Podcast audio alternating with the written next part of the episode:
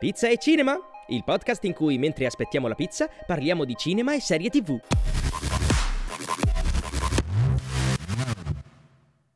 Comunque, prof, un parere sul nuovo look di Gianni. Prima domanda, così.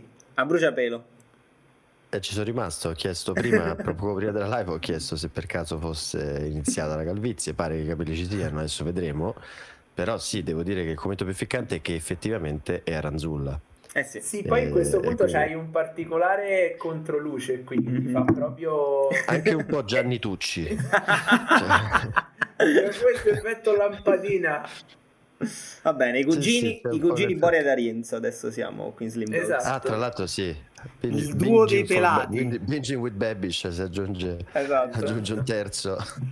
Comunque, oggi il nostro mh, ospite ricorrente Tommaso Renzoni è particolarmente On point. on point Inadatto. perché, Ah, esatto, ok. perché oltre ad essere uno sceneggiatore professionista, tra l'altro in, quest- in questo periodo c'è eh, è uscito da poco l'ultimo film che hai scritto, giusto? Con chi viaggia? Con chi viaggi? Con che viaggi Sì. degli Unaz con Lillo e inoltre anche Lo si può in contemporanea su Sky, Amazon, Now TV. ovunque. Ha fatto tutto insieme. Su Tutto tutti i insieme. migliori siti di streaming pirata.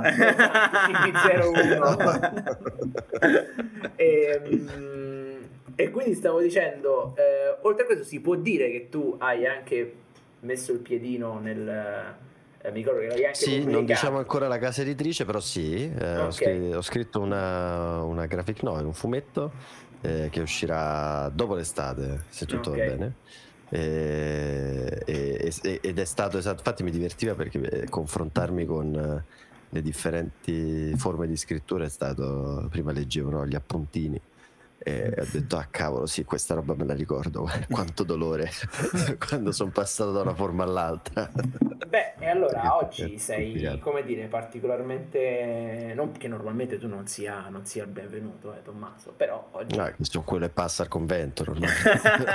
Invece oggi non sei, non sei ciò di cui Solo. dobbiamo accontentarci, ma sei particolarmente pregno di informazioni. Detto ciò, Marco Cioni, tu hai una Oggetti. scaletta? Ah no, gli Oggetti, oggetti, come ho dimenticato solito. come funzionava il nostro podcast. Quindi cominciamo dagli oggetti. Io farei cominciare Gianni, che tanto è il più banale oggi. Ah, quando mai? Ha Sento portato i capelli, Gianni. Ho portato i capelli. Che No, no, no. portato- Che, deve cosa possa aver portato? Ragazzi, esatto, un attimo, Tommaso, che deve aver portato? Gian... Si parla di cinecomic. La sua, la sua tesi di laurea? No. No, però- prego! Nominata- Abbiamo detto non la vogliamo nominare. L'hai nominata tu per primo, adesso lui si sentiva legittimato a rinominarla mille volte. finita. Dannazione. È finita. Gianni, che hai Vado, portato? vado, vado io. Allora, io ho portato il primo film di Spider-Man con questa cover bruttissima. Dove l'hai comprato? Margherita di Savoia? Quasi. Perché fuori lungomare? Esatto, perché in realtà Spy, il primo film di Spider-Man. Quanti dischi Eh, ma- dentro? non lo so, è una cosa vecchia È di due Giacomo. CD, è due CD. E praticamente il primo film di Spider-Man è stato per me l'inizio della fine, nel senso che mi sono approcciato al genere dei cinecomic e ricordo eh, che avevo 5 anni e mio padre mi portò in giro, avevamo comprato da poco un lettore Blu-ray e in una bancarella trovò sto film di Spider-Man e me lo comprò con questa copertina mega strecciata e quindi ho portato proprio Dove te l'ha comprato? Giusto, localizzalo. Cava dei Tirreni. Ah, In che regione Eh è? beh, lì- Campania. Cavese e merda. Scusate, Esatto. se io di Foggia Quindi ho è, è bisogno un, di, è un di dire DVD questa di cosa. Spider in due CD.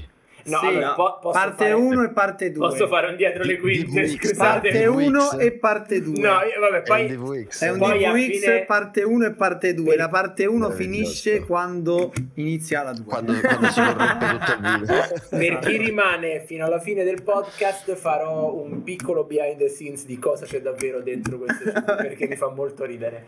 Va bene. Gianluca, ci sposta Fatti i l'inquadratura. cazzi tuoi. Adesso c'è un pezzetto di muro grigio. Eravate brutti, ora siete al centro. Ma Vabbè. c'è il muro grigio. Mannaggia. Quindi invece tu cosa hai portato? A me dici? Eh. Ah, ok.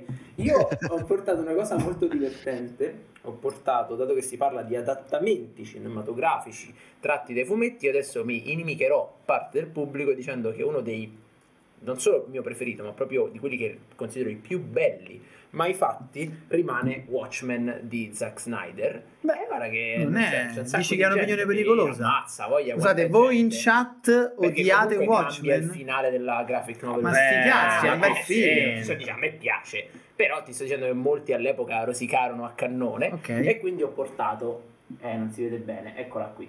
La spilletta, La spilletta del comico. comico. Ah, la spilletta del Dopo comico. che è stato pestato. Esatto, è stato- infatti ci ho disegnato anche con del, del pennarello rosso. Ah, l'hai fatta tu? L'ho fatta io perché sono un artista. Madonna. Ah, È una è normale spilletta, infatti, dietro le quinte, noi l'abbiamo presa su un gruppo di spillette su Amazon e ovviamente il problema è che non si poteva ordinare una singola spilletta, quindi, E quindi, questa eh è la quantità di 47. spillette No, che abbiamo ordinato e quindi ho preso la mia e ci ho fatto del sangue, però insomma se volete in cambio della pizza oggi Vi regaliamo delle spillette. Paghiamo a spillette. Esatto. C'è Io ne Andy from the. Woods che ti dice subito: Visto una volta e non mi è piaciuto il film, ma non ho letto il Eh, fumetto. Io Quindi abbia uno dei prologhi migliori Sì, della storia figo. del cinema, sia i titoli di testa che raccontano un'intera, Generazione. un'intera backstage, un intero backstory in mezzo secondo, proprio show don't tell nei- ai migliori livelli, e anche il prologo, quello col comico che, che viene ucciso, è una roba incredibile.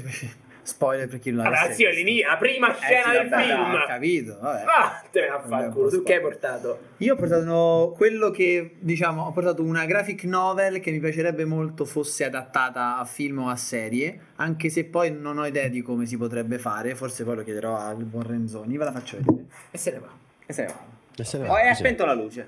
Se Eh, ne va la spegnendo luce. la Se luce. va, Esatto. Non contento. Schiaccia su. È questa.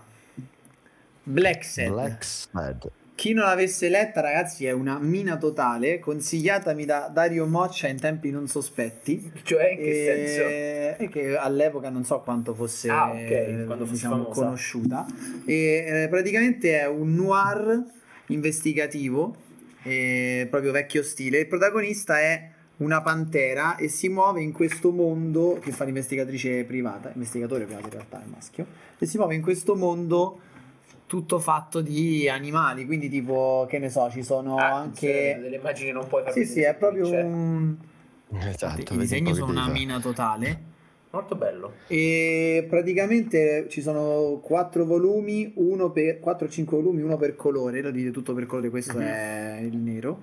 E attenzione, questo ci bannano. no Eh, per esempio c'è quello molto figo che è Blanco perché l'autore è spagnolo che parla praticamente del fa un paragone con il razzismo perché ci sono tipo gli orsi polari tutti gli animali albini che diciamo sono Ok, i nazisti della situazione contro i, eh, gli animali di con la pelliccia colori. di colore scuro sì e quindi è una figata, mi piacciono i noir, mi piace molto questa storia, starei in fissa a vederla adattata, ma non ho idea di come si potrebbe fare Cats, se non come- animata. O la fai semplicemente con gli esseri umani e ti accogli. fai che però un'animazione di per- CGI CGI mi farebbe cagare. eh ma tanto Eh vabbè, ma Eh, ah, sullo Cats. stile Spider-Man Into the Esatto, fai Spider-Verse però. potrebbe essere una buona idea. quello esatto Sullo stile Spider-Man Into the Spider-Verse secondo Eh. me potrebbe essere figo. Potrebbe starci. Chissà.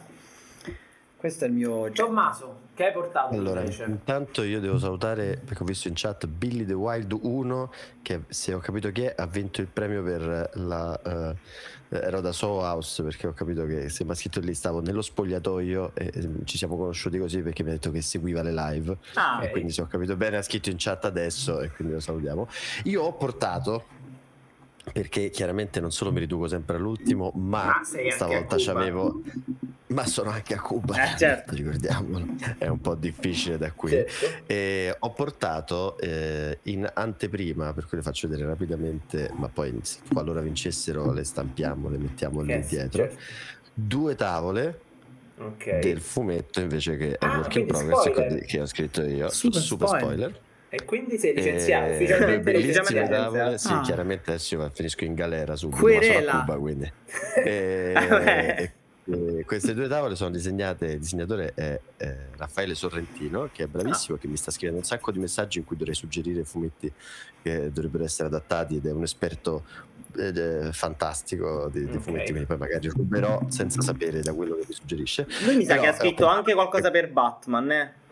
Non vorrei dire. Cioè, ha- ha disegnato anche qualcosa per Batman. Perché mi ricordo di aver letto qualcosa di Sorrentino di Batman. Ma no, quello è Forse era Sorrentino. Paolo. Quello era Paolo Sorrentino. No, no, no, no, no. Vedi? Batman Andrea l'impostore. Sorrentino, eccolo qui Batman il l'impostore. Batman realistico Hai visto? Sì, sì, sì, sì, l'ho letto questo fumetto. Vabbè, No, quello è Andrea Sorrentino, pare. Ah, no, scusa. abbiamo detto che è una live tarocca e quindi abbiamo Raffaele Sorrentino. Ah, Raffaele Sorrentino. no, no.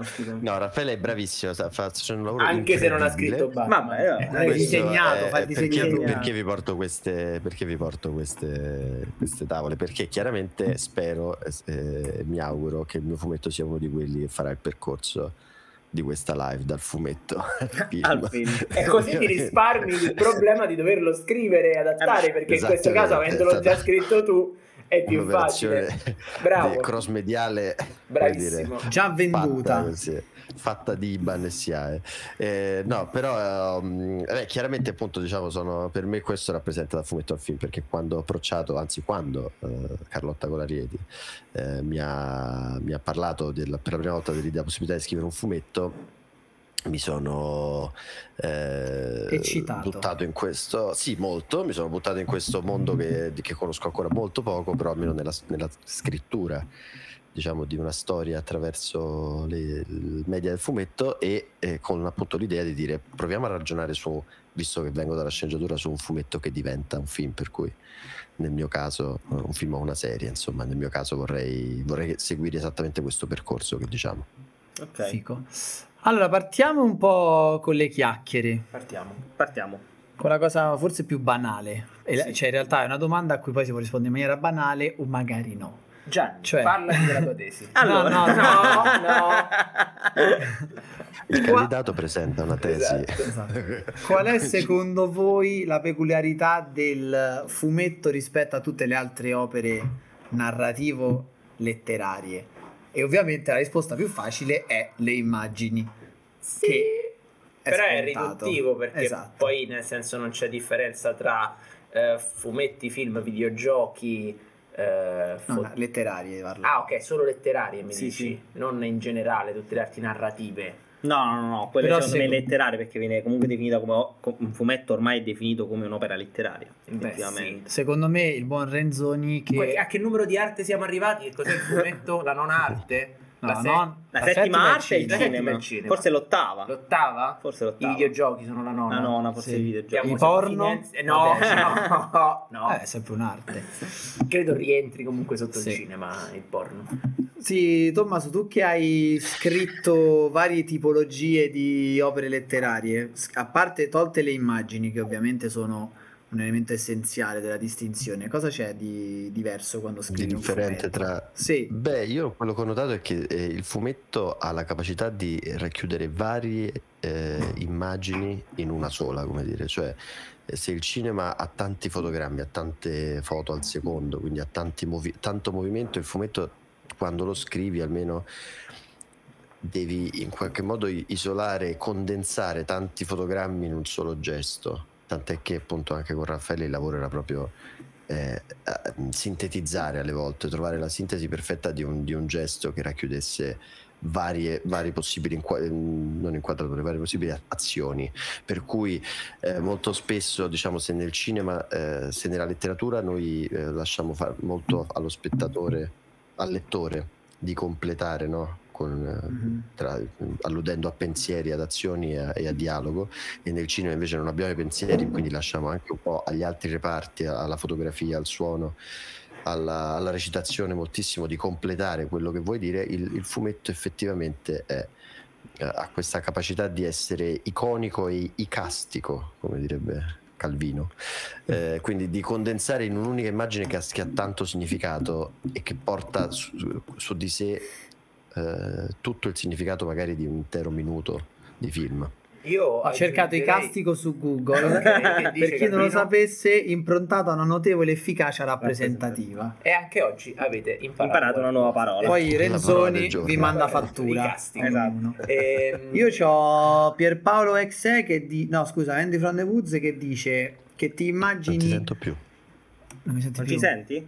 Come non ci ah, adesso sì. Ok. Eh, Andy from the Allora, che dice che ti immagini i suoni e le voci dei personaggi in qualche modo il lettore riempie lo spazio tra una vignetta e l'altra in un certo senso. Però ma in questo realtà vale io questo per- faccio anche con i eh, libri. esatto, no, io aggiungerei una cosa. non so se Andy non lo fa. Ehm, per me l'altra caratteristica del fumetto oltre a ovviamente le altre opere letterarie, ma anche più rispetto al cinema, è che ha un, um, una dipendenza, non in senso cattivo, però maggiore sull'art direction, nel senso lo stile del disegno e, um, e lo stile dei colori e lo stile di tutto ciò che è visivo eh, ha un'influenza molto molto pesante nel, nel, nel, come dire, nel tono che il fumetto poi ha nel, nei confronti del lettore. Cioè, se leggi senso- Batman è un No, conto. ma non solo Batman, anche all'interno dei fumetti più commerciali della Marvel, quindi negli spillati settimanali, Mm. abbiamo, se tu leggi una cosa disegnata da Gabriele Dell'Otto o da Sara Pichelli, sono due, come dire, sono due impatti molto diversi sul lettore, anche solo a livello di, di- di immagini che ti arrivano. Nel senso, Sì. è proprio un tono diverso che ti, che ti porta a leggere quel- quella Tu storia. dici un dell'otto te lo prendi magari più seriamente perché essendo quasi Sì. fotorealistico, non fotorealistico, ma No, comunque non pittorico. seria- seriamente, ma sicuramente seriamente cioè più pro- è, è più dark. È più, è più dark rispetto magari a appunto una Pichelli che magari è più giocosa. Esatto, e stile. secondo me quella cosa poi è anche esasperata, tra virgolette, ehm, quanto più vuoi rendere particolare la tua opera. Black Sad, per, per esempio, che tu citavi, questa cosa di rendere i protagonisti eh, dei gatti e degli animali, eccetera, eccetera, è una cosa che se te lo facessi su un libro non no, lo certo. riusciresti a fare perché sarebbe estremamente difficile da visualizzare e se te lo facessi in un film sarebbe estremamente straniante perché avresti un problema di realismo a confronto con, eh, con invece una cosa che è estremamente poco realistica Sì. e, e il fumetto invece ha questa capacità di infatti no- spesso si trovano fumetti con protagonisti animali antropomorfi è una roba mh, che non vedi mai da nessun'altra parte perché è una, una cosa che puoi comunicare solo col medium del fumetto Ma io in realtà ultimamente ho letto e, un e i cartoni libro animati per bambini scusate Io ultimamente ho letto un libro molto bello e vi consiglio, si chiama mm, I miei stupidi intenti, che è anche candidato al premio. Campiello. Ah, no, no, strega no. E, mm, e il protagonista è una donnola, in Ah. realtà, e lo fa molto bene. È rara come cosa, però eh, secondo me la realtà sta nel fatto che quando tu scrivi per il fumetto, poi non so se Tommaso me lo conferma, sei consapevole che hai una pezza d'appoggio forte che è l'immagine e puoi permetterti di fare cose che altrimenti non potresti fare. Mm, nel senso che secondo me, per dirti uno zero calcare, se scrivesse prosa, non arriverebbe mai forte come può arrivare appunto con il fumetto, perché il fumetto ti aiuta in maniera importante anche nella scrittura essere più immediato, più veloce, più rapido, perché non hai bisogno di settare la scena. La scena già c'è, tu devi soltanto gestirla. E poi l'altra cosa, secondo me, è che comunque hai meno spazio per scrivere. Sì, eh, infatti è, è lo spazio che va utilizzato meglio. Io mm, fa- faccio un esempio da, dal- per esempio da questa cosa che ho, che ho scritto. Eh, C'è stato un momento in cui eh, dovevo far capire che eh, il personaggio, eh, sono 4 o 5 personaggi eh, che- principali e uno di questi aveva una paura e quello è sempre un dramma quando, perché ogni medium ha il suo modo di esprimere la paura, no? Cioè se al cinema lo fai con una serie di una musica, un'inquadratura, una cosa di recitazione. Eh, In letteratura puoi dire "E si sentì impaurito. che Certo. posso dire un po', un po' scorretto da parte di chi No, scrive è scorretto, però nel senso, no, puoi anche dire, so, sentiva il cuore in gola, senso, cioè, puoi descrivere delle, delle emozioni che ti portano a capire che ha paura, però diciamo puoi descrivere qualcosa che sta dentro al corpo. E poi nel, nel fumetto appunto mi dicevo come lo uso quello spazio, perché non posso usare nessuna delle due scorciatoie che avrei pensato, no? E quindi alla fine, per esempio, siccome c'era questo concilio di, di anziani, per, per capirci, eh, che lo stavano guardando, erano al suo matrimonio, lui aveva paura di sposarsi, questi stanno parlando di questa cosa, a un certo punto fisicamente entrano dentro la testa di questo e dicono però parlate piano perché Mm. se no se dite queste cose a alta voce gli viene paura e, e stanno dentro la testa di Ah. questo che si sta per sposare. Allora è un, un modo diverso di usare lo spazio che hai a disposizione, per cui cerchi di... eh, diciamo di, per questo è una sintesi, di, di- di- ragionare su immagini e situazioni che possano contenere più sensi, quindi un po' la trama va avanti, un po' il personaggio va avanti un po' utilizzi il fatto che se tu vedi una pagina disegnata, grazie anche a un bravo disegnatore, puoi eh, spingere diciamo su degli elementi, chiamiamoli eh, fantastici, ma che poi in realtà sono appunto sintesi visiva, che ti consente di veicolare più di quello, cioè alla fine esci con più di quello che hai, che hai inserito nel macchinario, come dire, con un senso più profondo, forse più stratificato, ecco, mi veniva Ok. il termine. Io, se posso dire, ehm, secondo me la, la peculiarità più grande del fumetto è la sua origine vera e propria, cioè il fumetto fa parte della cultura pop, quando uscivano i fumetti erano all'interno dei giornali e forse la caratteristica che ancora oggi ha il fumetto e che fa parte un po' delle origini è quella di riuscire a veicolare vari tipi di messaggi per varie fasce d'età. Oggi i fumetti un po' si sono andati a sviluppare, quindi non si parla solo di letture pop per giovani, ma sono naturalmente mh, anche diventati molto più importanti a livello contenutistico. Eppure, nonostante questo, riescono ad avere sempre la capacità di riuscire a parlare a più tipi di spettatori, a più tipi di lettori, ecco, diciamo così. Per me questa è proprio una delle peculiarità che adoro di più del fumetto, perché quando io vado a leggere mi è capitato proprio uh, ultimamente, quando avevo letto l'ultima caccia di Craven, l'avevo letta tipo a 13 anni perché era uscito in edicola con il Corriere della Sera, sai, queste cose che facevano, fanno in edicola. L'ho riletta qualche mese fa quando sono ritornato a casa perché ho detto guarda non me la ricordo, la voglio rileggere e ho visto proprio tutt'altro rispetto a quello che mi ricordavo di, di- di quel fumetto lì. Per esempio per me questa è una caratteristica importante. C'è Pierpaolo Exe che dice: Però pensando a The Batman sono riusciti a fare più o meno lo stesso in un film. Quindi lui dice sostanzialmente sono riusciti a prendere l'elemento fumetto e a trasportarlo secondo lui molto bene dal punto di vista del film. Quindi Posso sfrutto dire che l'hanno fatto un po', se togli quello di Nolan, l'hanno fatto un po' tutti i film di Batman, anche quelli di Schumacher. Nel senso, ognuno di loro è un adattamento di un tono specifico di quel tipo di fumetto. Cioè, comunque, il film di Barton ebbe il successo che ebbe proprio perché era all'epoca un, ehm, un'interpretazione estremamente gotica e adulta. Pensate come stavamo messi con i film dei fumetti negli anni 80 del personaggio di Batman. E alla stessa maniera, comunque, invece. eh, Schumacher ti riporta quell'interpretazione anni 60 di quel Batman. eh, certi giorni non riesci proprio a liberarti di una bomba, quel concetto Eh, lì. sì. Quindi alla fine i film dei fumetti, che secondo me poi questo è un- magari un tema per più avanti, è il grande problema che abbiamo avuto con i cinecomics negli anni 2000. Il, pro- Mm. il problema Daredevil, Sì, lo chiamo io. ok. Cioè il concetto che all'epoca un film tratto dai fumetti doveva per forza ricordarti a lettere giganti che era tratto da un fumetto. E quindi doveva proprio dirti, oh, ti ricordi che questo è un fumetto? Ti ricordi che tu non hai mai scopato perché No, ti piacciono eh, i vabbè, fumetti? niente, eh, vabbè. Mauro Zicarelli comunque cita Opera Prima. Tu Sì, sta- stavi citando Opera Prima, quello Stavo che esce citando- venerdì. Stavo citando per prima su Tim Burton, ho Eh, visto? detto Tim Burton. Eh sì, sì, in realtà era solamente un modo per dirvi che Gianni esce- che voleva sì, fare un assist. Volevo fare pubblicità. su Tim Burton. Vabbè. E, però a questo punto, cioè, sfruttando questa roba di Batman, che secondo me si presta perché è stato ormai praticamente, penso, adattato non so quante mila volte da tutti Eh i registi esistenti. Ogni Sì. volta che c'è un regista potenzialmente interessante, E gli fanno adattare The Batman. E questo lo dici tu anche in. Opera Sì, Prima, esatto, Opera Prima. ti guarda il regista promettente, via via Batman. Esatto, potrebbe essere un, uh, un buon modo analizzare i vari adattamenti di Batman per capire secondo voi qual è la cosa più difficile da fare quando si adatta un fumetto a film e qual è invece la cosa magari più facile, qual è la cosa più importante secondo voi per far funzionare un adattamento, eh, che può essere la Io storia, può essere dire- il comparto visivo, tutto questo tipo di robe qua. Una- io volevo dire una cosa su questa cosa degli adattamenti perché spesso Sì. si fa una differenza tra la postura dell'autore e quella dello spettatore. E io, quella è la mia cosa, il mio grande tema di, Sì. di rabbia su questo.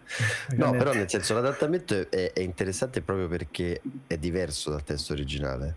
Cioè, secondo me si fa ogni volta che si fa un adattamento, poi molto spesso, soprattutto su un testo popolare come il fumetto, si va a vedere ah, questo quanto guarda quanto l'ha fatto diverso dall'originale, quanto era meglio l'originale. È, è un adattamento, quindi la sua stessa natura pretende e vuole che sia diverso e che quindi la cosa interessante da vedere, cioè se domani eh, Mauro Zingarelli esce col suo, col suo Batman perché gliel'hanno commissionato, io Ma voglio vedere proprio come lui ha fatto il suo Batman, come Barton ha fatto il suo Batman e come Nolan ha fatto il suo Batman, non tanto come si sono eh, come dire, op- adoperati per farlo il meno possibile originale. No, sì, su questo sono d'accordo, c'è sempre una linea sottile, l'avevamo, eh, secondo me è sempre il solito discorso che si può, eh, come dire, ehm, riportare a quello che facevamo su Sonic, non c'entra niente, però il famoso concetto di Sonic eh, esce fuori col design da schifo, tutti quanti se ne lamentano, lo cambiano e fanno una cosa buona, perché in quel caso effettivamente faceva schifo, quindi è positivo, è positivo il risultato. Però è comunque negativo il processo che ha portato a quel risultato. Alla Meno male in maniera- pratica, mannaggia in teoria. Esatto, Eh, ok. alla stessa maniera c'è un problema. eh, allora, io per esempio ho un problema per un attimo salto in un argomento che probabilmente forse Gianni ne, ne sa un po', ma penso di essere uno dei pochi araldi in questa live, quello degli adattamenti dei manga, Mm. che è un grave problema e che io ho vissuto particolarmente Con sulla Death mia Note. pelle con Death Note. Eh. Death Note è il mio prossimo tatuaggio, devo un attimo capire come lo devo mettere dove, quindi è una roba che- a cui io tengo molto. E il film di Death Note è sempre stato uno dei miei sogni nel cassetto quando avevo 15 anni. Dicevo, voglio fare il regista, un giorno farò il film di Death Note. Poi è arrivata Netflix e tu hai pensato, no, forse non voglio. Forse non voglio. Perché quella è un'evidente mancanza di comprensione del testo di partenza. Quindi lì capisco quello che dice Tommaso. Dice, certo, non è che lo puoi avere uguale al fumetto, però lì c'è proprio un'interpretazione fallimentare. Però è qui che voglio capire, quando dici fallimentare, l'elemento che te lo porta a dire prevalentemente è la parte narra- esclusivamente narrativa legata alla trama, alla storia, ai personaggi, a come sono scritti nell'opera originale e poi come sono adattati, la componente visiva, perché la differenza me sostanziale tra l'adattamento di un libro e l'adattamento di un fumetto è che il fumetto, gioia e dolore di chi deve adattarlo, parti già da una componente visiva esistente. E quindi spesso quello che io vedo quando i fan si arrabbiano sui trailer, quindi di base la narrativa Sì, non esatto. puoi conoscerla a meno che non c'è Batman che lancia dei fiori e fa il fioraio. Tendenzialmente è ah, il costume ha un in- una Allora. cucitura rossa, mi fa incazzare. Quindi volevo capire tu per il tuo dolore na- che nasce da Death Note, dove l'hai percepito? È un problema per me tematico e tonale. Nel Ok. senso, è un problema non legato all- all'immagine, perché quello è un manga, nel senso, è un certo taglio di capelli, va di moda solamente in Giappone e ne- nella mia cameretta quando avevo 16 anni c'è il caschetto quello alla, alla Justin Bieber. O alla Zac Efron. Alla Zac Efron, sì, per me era la Zac Efron in quel Esatto. caso, però questo è un altro discorso.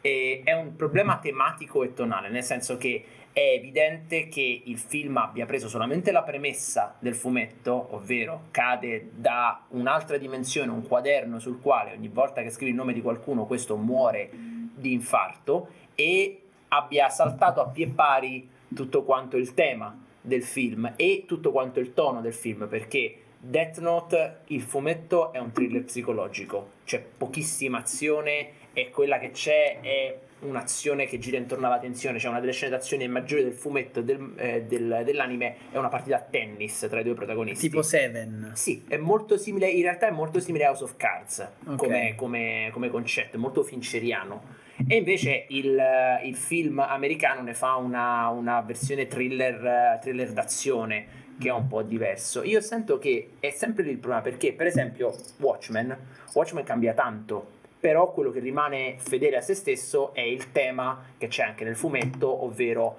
che cosa siamo disposti ad accettare per ottenere un fine ultimo più grande. E lo stesso vale per The Boys. Io adesso Esatto. sto leggendo The Boys ultimamente perché siamo andati avanti prima e ci hanno dato Il il, volume letto. 1 e quindi sia io e Marco abbiamo iniziato a leggerlo. E The Boys è molto diverso, cioè proprio tanto Sì. diverso. Ci sono tanti elementi che vengono riportati, tipo Stormfront, La eh, Russia. tutta una serie di cose vengono riportate. Loro prendono il composto via all'inizio. Sì, sì, è, è tutto disordinato, è proprio Mm. ha un altro ordine, però tonalmente e tematicamente rimane uguale, è quello il punto. Quindi è quella secondo me. Quindi per te l'elemento fondamentale ed è la chiave di volta per riuscire a fare un buon adattamento è il tema e il tono. Sì, Ok. Per me, io se vi posso dire, The Batman è stato mm, molto bello per questo. Io quando ero in sala, mi pare che c'eri pure tu. Sì. eh, quando inizia il film, dopo che l'enigmista ha fatto la- Quello che ha fatto. quello che ha fatto, la sua prima vittima. perché datemi, non, l'ho- non l'ho ancora visto. Ah, No, vabbè, ok, ok, ok. Ha fatto quello che ha fatto. Ah, perché sei in Cuba lì non Eh, a Cuba non è arrivato, non è arrivato. Eh, il film eh, parte con Nero e Batman che Attenzione. dice 31 ottobre. E questa cosa qui, quando l'ho sentita, ehm, mi ha fatto venire proprio i brividi perché è così che si apre il lungo Halloween, che è un fumetto uno dei più belli secondo me di Batman. La particolarità secondo me più che nella... eh, sicuramente il tono è giusto, però credo che i toni possano anche, tra virgolette, un po' cambiare a seconda della- del tipo di interpretazione e anche del tipo di storia che si eh, sceglie. Secondo me la cosa fondamentale è il profondo rispetto nei confronti del personaggio, perché forse il fumetto più di tutti non è tanto la storia quanto il personaggio, soprattutto se prendiamo fumetti iconici come Batman, Spider-Man, perché hanno una storia lunga decenni e decenni, mentre con andare e naturalmente nell'andare avanti nel tempo questa storia si è evoluta e anche i personaggi sono evoluti. Vedere un Batman come quello di Pattinson è un po' destabilizzante per, una- per un lettore di fumetto perché Batman non è esattamente così, cioè non ha paura di volare, ma riesce ad adattarlo secondo me in una, in una maniera molto interessante alla società di oggi. Questa cosa che tu hai detto mi fa, cioè mi la- lancia la scintilla per un nuovo tema che però poi affrontiamo dopo, che è il ruolo dell'essere fan del fumetto, perché quella roba che tu dici, ah, il film comincia con 30 31 ottobre, eh, bla bla bla. Secondo me l'85% della gente che ha visto The Batman non aveva idea che fosse data a lungo Halloween e quindi Eh, lì c'è la chiave di forse saper citare per eh, far bagnare i fan senza però poi andare a citare in maniera eccessiva e quindi non far capire un cazzo a nessun altro. Ma Dice comunque giovedì 31 ottobre. Eh, No, volevo ricordare perché dopo. Grazie. Signor Renzoni, lei che ne pensa? Qual è la- l'elemento più importante? Ma eh, bisogna fare delle differenze secondo me, perché c'è l'adattamento del fumetto, mm, diciamo, in- inteso come possiamo chiamare il fumetto forse serializzato, cioè il fumetto che ci accompagna, quindi manga, ma anche appunto eh. DC, Marvel, esatto, il fumetto che, che- che quindi appunto come dice Gianni vive di personaggi perché chiaramente accompagnandoci in avventura dopo avventura, settimana dopo settimana si stratifica e questo fa sì anche che ci sia il sistema di citazioni, il mondo, l'IP in fondo, no? Sì, c'è qualcuno poi che c'è- in chat citava Joker che di fatto è un adattamento di un personaggio ma non di una trama specifica. Esatto. Scusami Tommaso. Esattamente, e questo ci consente di poter fare anche volendo mh, potenzialmente Batman eh, che ha le prese con, eh, con la- fare la spesa, non lo so, con la pandemia. Cioè, Con la senso, fatturazione possiamo- elettronica. Con la fatturazione Ammazza, bello. Cioè, la, la, la- Wayne, la- esatto. Le Wayne la- Enterprise. la Bat f- Cloud. Vabbè, comunque la fatture in. Batman. Sì, no, non credo abbia la No, partita vero, IVA, credo- è vero, Beh, no, c'è- le Wayne Enterprises. Eh, ma non penso abbia la partita IVA. Vero, c'è alle cioè. sì, sì. Però diciamo che Ho visto uno comunque, sketch ecco, molto divertente sul fatto che Batman faccia parte poi di fatto dell'1%, no? delle famose Certo. proteste delle- contro l'1%.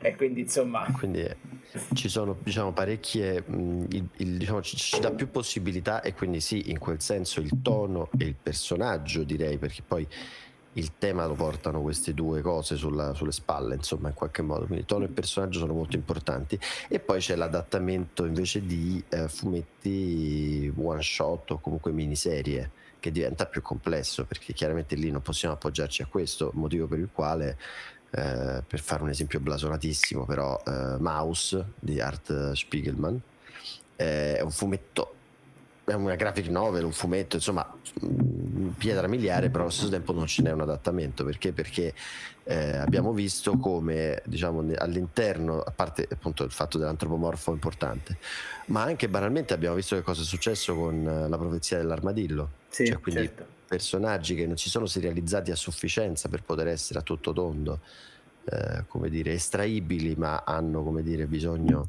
del loro stile, oltre che del tono e del... Beh, Eh, sì, lì c'è è anche un vero. grave problema, non me ne vogliano eh, chi ha realizzato il film della polizia dell'armadillo, ma c'è anche un grave problema di Uncanny Valley, no? questo strano Certo. personaggio che un po' è umano, un po' è un animale, un po' fa schifo e Sì. Esatto. E quindi è un po' un problema. È un po' il nostro No, Ugly però- Sonic. È Sì, esatto, il nostro è È molto vero quello che, che appunto di- di- dicevamo rispetto al fatto che lì dove il personaggio riesce a stratificarsi così tanto e quindi prende vita, lo stile è meno una... Certo. una- eh, infatti diciamo Batman Diventa solo avuto- un'iterazione di quel personaggio, non è più una- un adattamento specifico.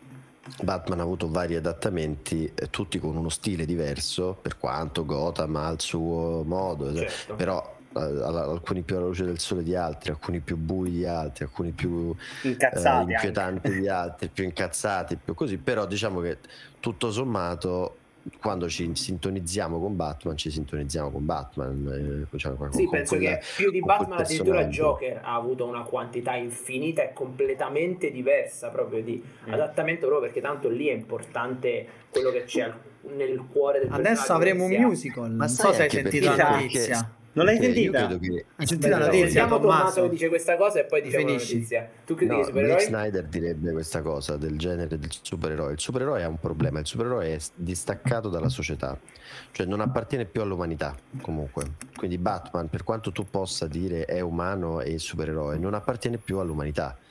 Eh, per cui l'identificazione con Batman non avviene.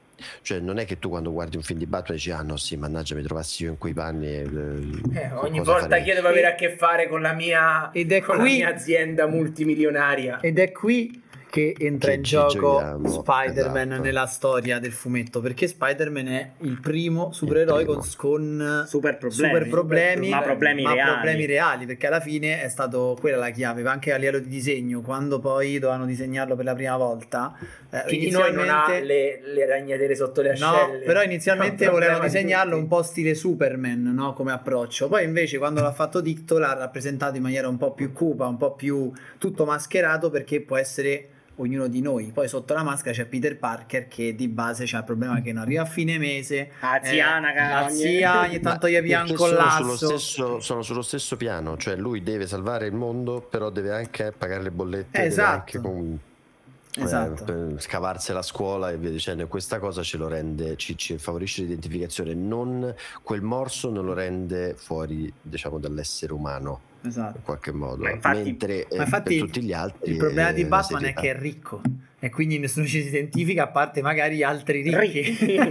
quindi magari che so, Gianluca Vacchi si identifica Bruce Batman. Ma infatti Batman è un film che viaggia sempre molto sul proprio sul tema. Nel senso, quest'ultimo eh, si eh, poggia tantissimo sul tema della vendetta. Ehm, cioè, è proprio quello il punto di Batman. Ha bisogno di. Per esempio, il Batman Begins, che secondo me è uno degli script più belli che siano mai stati scritti su Batman, è tutta un- una riflessione sulla paura. Ed è quella la roba importante. Infatti il terzo, che non ha riflessione su niente, fa Cazzo, c'è cagare. Però vedi come quella cosa sono le origin stories, poi sono, ci danno sempre il polso delle- di, di quanto ci possiamo immedesimare. Per quanto sulla tematica riusciamo a immedesimarci, è difficile anche sulla origin story di Batman dire No, certo. come Cioè no, la volta mentre che mi Joker- hanno sparato mentre- entrambi i genitori.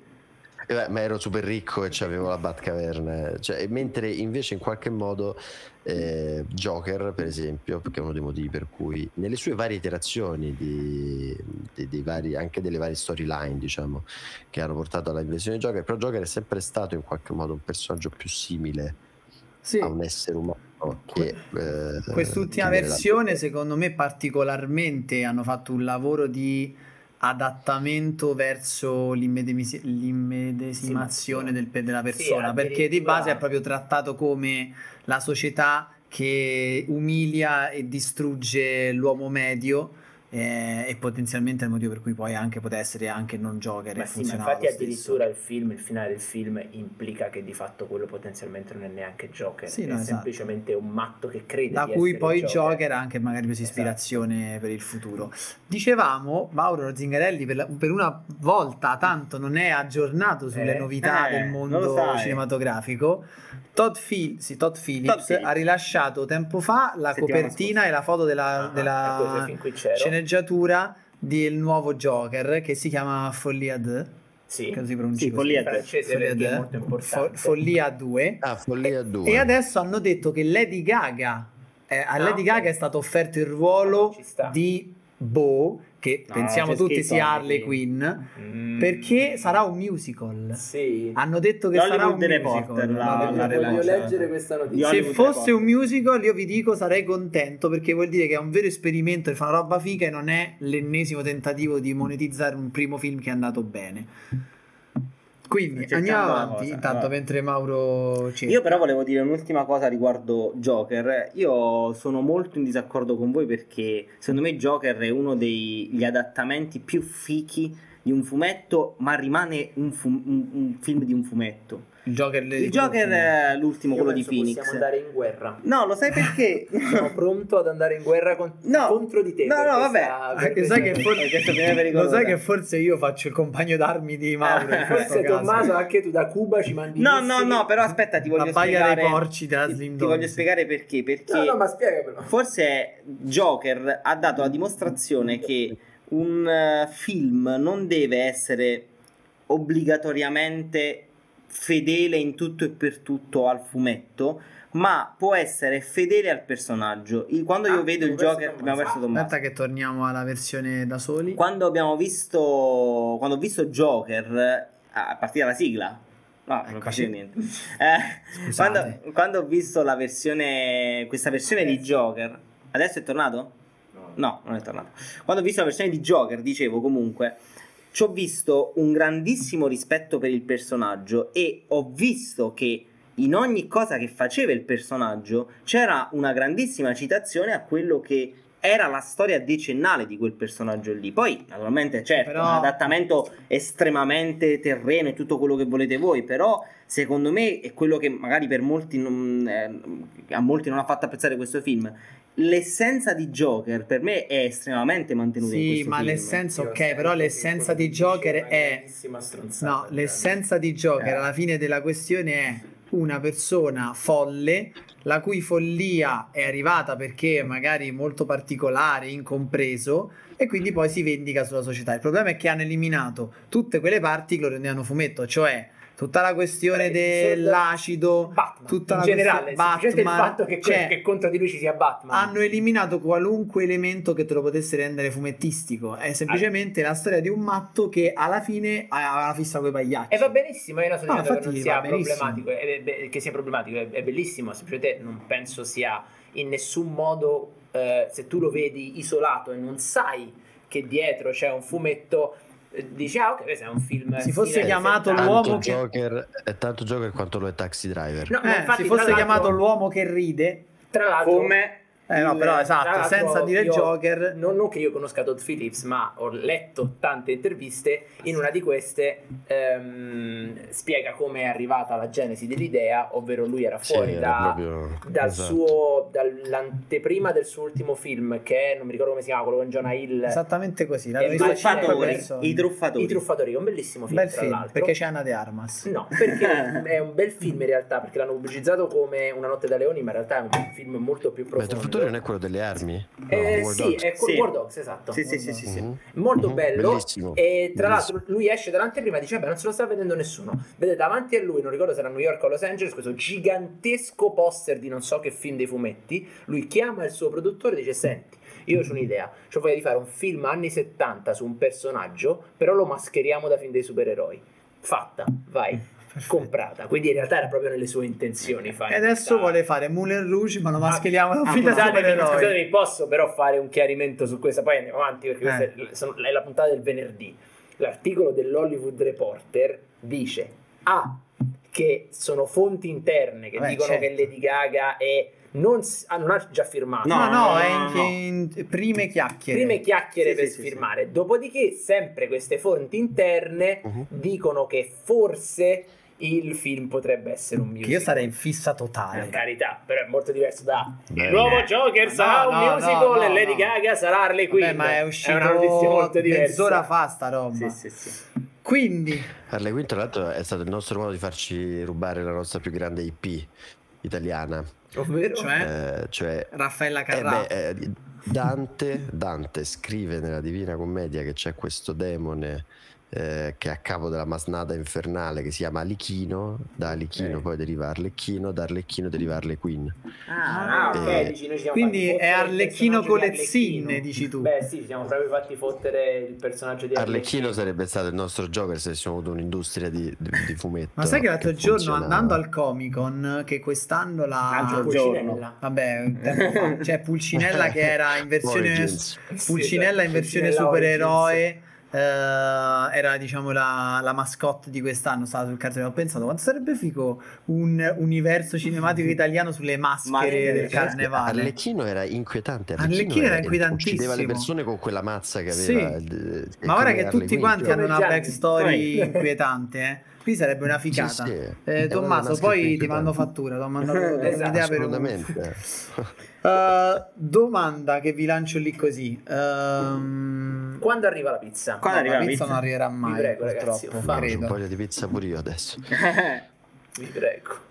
E qui è difficile. Perché Gianni l'ha mandati a noi no? Non cap- mi sto offendendo. Eh, ragazzi, sì, oh, eh, non lo so. No, Però vabbè. posso dire che la paghiamo sempre noi. Ce la mandano, Ah, me la mandano, ma la pagate voi. Esatto. Ah, ok, allora no, non, non sono più invidioso. Perché quando si parla di cinecomic si pensa solo ai supereroi? Ah, Eh, questa, questo. apre, questa apre un capitolo per me, nel Eh, senso Capito. che è relativo a, il a un'altra cosa, la mia tesi, ovvero il fatto che cinecomic è un genere che non si che non, è sem- non significa semplicemente film tratto dai fumetti. Ok, che significa? Cioè, nel senso, per me il cinecomic può non essere necessariamente tratto da un fumetto, Mm. perché è come gli spaghetti western, che non sono semplicemente i film western fatti in Italia, ma sono dei film western che rispettano tutta una serie di archetipi. Quindi poi uno spaghetti western lo puoi fare Quindi tipo Spagna, un volendo. cinecomic che non è tratto da un fumetto? Per dirne una molto banale e vicina da noi, e lo chiamavano Gicropo. Sì. Ok. È uno senso, stile. è, un- è un- è un- è un- è uno stretch quello che sto facendo, Sì, però sì. nel senso anche, anche Brightburn, eh, che però è anche t- sull'horror, però rimane secondo me un cinecomic, cioè è- c'è una serie di... Come Perché dire, dal di film potrebbero trarci caratteristiche. un fumetto nella tua testa. No, perché rispetta, perché per me il genere si viene a formare quando ci sono una serie di canoni, una serie di cliché, una serie di, di- di- di- di mura nelle quali eh, costruire la propria storia. E per me, per esempio, V per Vendetta non è un cinecomic. V per Vendetta è un cinecomic che fa cacare. Ah, Nicola vedi? DC, forse sarai bannato. Mi Nicola Posso, posso dirti, posso fa farti questa piccola correzione rispetto a quello che hai detto. Ah. È giustissimo. E infatti È io. scritto nella tua tesi. Sì, e non si definisce genere, ma si definisce stile.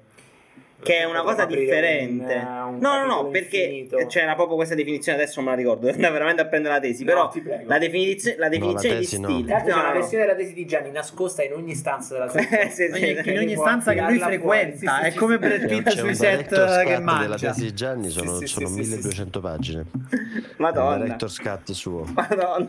Quindi- No, però è uno stile nel senso che volevo dirti che appunto rispetta determinate caratteristiche.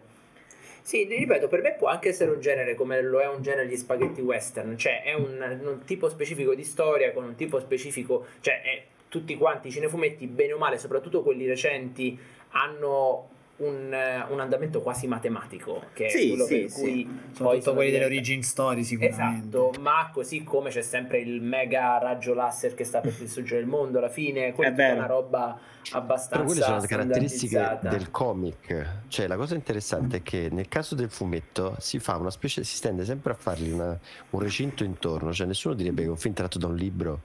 No, ma infatti sono d'accordo per quello dicevo, per quello dicevo che per me V per Vendetta non è un cinecomic, perché V per Vendetta è semplicemente un film tratto da un fumetto, ma non ha le caratteristiche, così come La Vida del non è un cinecomic, perché nel senso, nonostante sia tratto da un fumetto, non è un, un cinecomic, così come 300 secondo me non è un cinecomic, cioè sono sì film tratti dai fumetti, ma come dice Tommaso, è l'equivalente di un film tratto da un libro, non è che si chiama cinebook solo perché è tratto da un libro. Certo. Per quello è la mia questione. Ok, quindi di base tu non ne fai una questione di supereroi non supereroi, No. ma fai una questione di stilema narrativo. Sì, di, di, di cliché, di, di, di, di- di una serie di Sì, cose perché da sennò è rispettare. come dire il film di supereroi che è un genere Certo. esiste e allora quello ha sicuramente delle caratteristiche ricorrenti diciamo Eh, ma il film di- del cinecomic può essere appunto abbiamo detto anche un film tratto da eh, Tra l'altro, Gianni, tu che ci hai fatto la, la Eh, tesi, sì. Eh, c'è un... un- Gianni, ah, Gianni ha fatto una tesi sul Sì, cinecomic sì, Sì, no, è una Lo roba sa- lo che, sa non è? sanno, che non sanno in tanti. Il relatore si Perché chiamava Tommaso? Renzoni, un po' non rispondeva sempre alle mail. Esatto. No, non rispondeva sempre alle mail. eh. Ma il termine cinecomic quando è stato utilizzato per la prima volta che tu Scusami, sappia? Il termine cinecomic. Ah, il termine cinecomic, se non sbaglio, risale agli anni 2000. Perché io sento Spider-Man cosa Con gli relativamente Spider-Man, recente. perché in realtà la, la cosa interessante è che prima forse non c'era questa vera e propria definizione, anche perché prima non è che c'erano così tanti adattamenti dei fumetti, c'erano Superman, Batman e qualche cosa un po' vecchia di Spider-Man, tra cui i cartoni Ho animati. fatto una lista dei film tratti dei fumetti che non ti aspetti. Però ti Davvero? posso dire, secondo Ma ci- mi me, sa che l'avevo messa nel- anche nel link che secondo mi... me nasce tutta questa discussione da il Spider. sistema Marvel. Sì, sì, secondo sì, me sì. non da Spider, da Iron Man. Cioè, quando No, prima. Secondo Pri- no, sì, Spider-Man, però, sì, però secondo me il Spider-Man. momento in cui è stato messo a sistema questo tipo di roba è con la Marvel che ha capito che doveva farlo e che poteva farlo. E da lì ha preso piede la questione proprio cinecomic, elemento trainante di, una- di un business e di un... Tipo, scusate, in. The Mask, mi sono appena ricordato, è tratto Sì. da un fumetto. C'era The non è un Mask. cinecomic. Sì, sì, sì, The No, Mask, non sì. lo è neanche nel più No, lontano. nessuno nelle- penserebbe che lo fosse se non glielo dicessi. Ma Qua- Quanti anche... condizionali che hai usato. Tutti giusti. Bravo, bravo. Ma in realtà la cosa secondo me che ha smosso proprio il mondo Men in dell'intrattenimento Black, Men in Black è tratto sì. da un fumetto. Non lo sapevo. Una, sì, sì, io ce l'ho pure qualche fumetto di Men in Black. La cosa particolare del, di Spider-Man, del primo Spider-Man di, di Raimi, è che a differenza di X-Men, se tu vedi X-Men è comunque un tipo di narrazione molto matura Sì. rispetto a quello che fa. Lo Spider-Man di Raimi ha la particolarità di essere un vero e proprio cinecomic fatto e finito, perché proprio come il fumetto, e ritorniamo a quello che dicevo prima io, riesce ad inglobare più fasce d'età. E quindi è un messaggio che ti arriva diretto se hai una determinata età, diretto in un'altra, un altro verso se hai Però un'altra età e questo così vale via. per tutti Questo, quanti. no, per quelle cose fatte bene. Sì, No, per le cose credo fatte bene, che- sì. Credo valga per tutti. No, i però, però ti dico, eh, Spider-Man si rivolge prima di tutto a un pubblico per ragazzi, X-Men già un po' meno. Prova a rivedere il primo X-Men di Brian Singer, se lo vedi, forse è un pubblico di ragazzi, no? Co- così come l'Hulk di Ang Lee. È un film Stai che non... stiamo ancora parlando di film fatti bene contro i film Vabbè, fatti vabbè, male. vabbè. Il È primo sempre quello il però il primo X-Men, zio, Non è fatto male. non è infatti fatto il primo male. Ah, ok. Però ah, anche no, lo sì. Spider-Man di Raimi. No, ma infatti io stavo- la, la mia, la mia obiezione era sul look di Ang Lee. Ah, ok, ok, Che- vabbè. No, però per Era un film intenderci... di merda. Scusa, Erano- ne- eh. non me ne volessi Ang Lee, Ang Lee, però povero Ang Lee, è offeso. è proprio quello che passa no, da fumetto a fumetto, con- da, da scena a scena con fr- fre- freeze frame, panel di fumetti, giro, Mamma rientra da una roba inguardabile. Ma poi lui ammazza gli ulcani. Gli ulcani, ammazza, ammazza. Ma di cosa stiamo? Giusto. Scusate. No. Molto meglio Luke di Ferrigno per riguarda. Sì, sì. che poi tra parentesi non so se lo sapete Lu Ferrigno fa sempre un cameo nei film di Hulk Adesso, se c'è vedete, sempre Lu Ferrigno interpreta She-Hulk in realtà. Le scene non è CGI quello, quello Non è Lu quello è Lu Ferrigno solo col volto Esatto. Nella, di. Ka- sì, sì, Kamala Harris. Ka- Kamala Khan Kamala Khan, ma Kamala Khan è? Miss, ma Kamala Harris è il vicepresidente Kamala Khan è Miss Marvel Che sì. però potrebbe essere incredibilmente pazzesco come questione.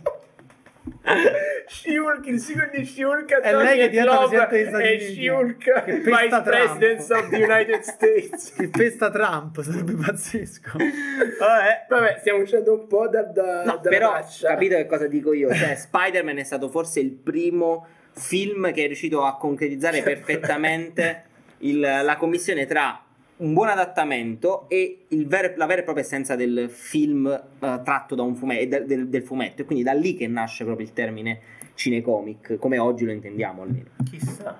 E quindi di base il problema è che hanno preso piede a livello di industria con la roba tratta da sostanzialmente poi Marvel e DC Mhm. e quindi il cinecomic è diventato questa etichetta che si preferisce appioppare ai film per quasi dire speriamo che va bene perché la gente pensa che è un cinecomic.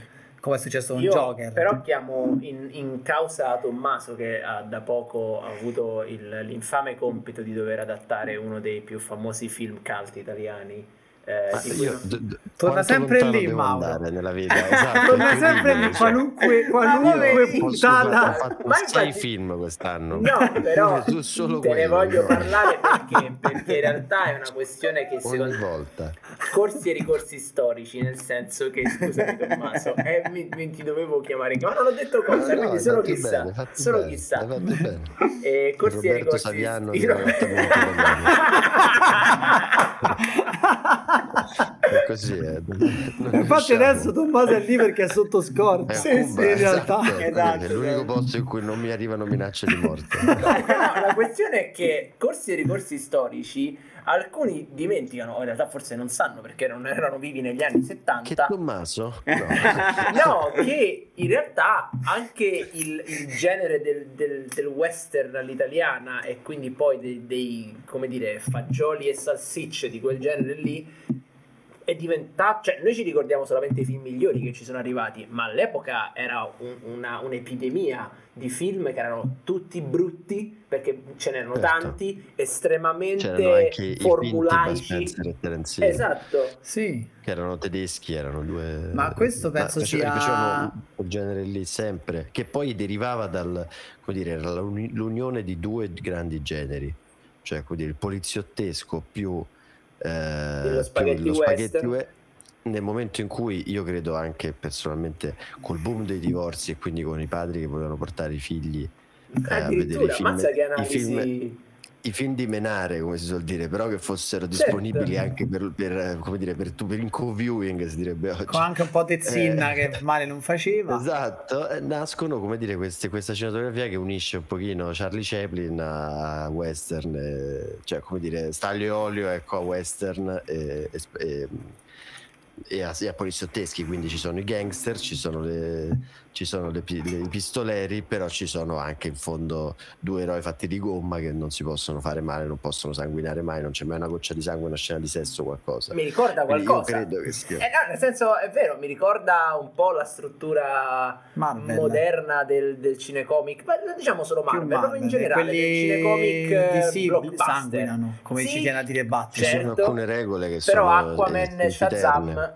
sono... No, infatti. Io però adesso Eh, no, scusa, tipo- chiedono sì. il poliziottesco. Sì, il poliziottesco Che è, è un genere, un sottogenere, non è il poliziesco, è il poliziottesco, che è, il- è come lo spaghetti western, è un sottogenere Esatto. del western, diciamo, o un genere di western. Il poliziottesco è un. Come aspetta, è un- eh, è- Milano chiama... ehm, Roma Milano spa- risponde. Milano odia, la polizia non può sparare. sì, tutti questi titoli Eh, pazzeschi. Milano chiama, figa risponde. No.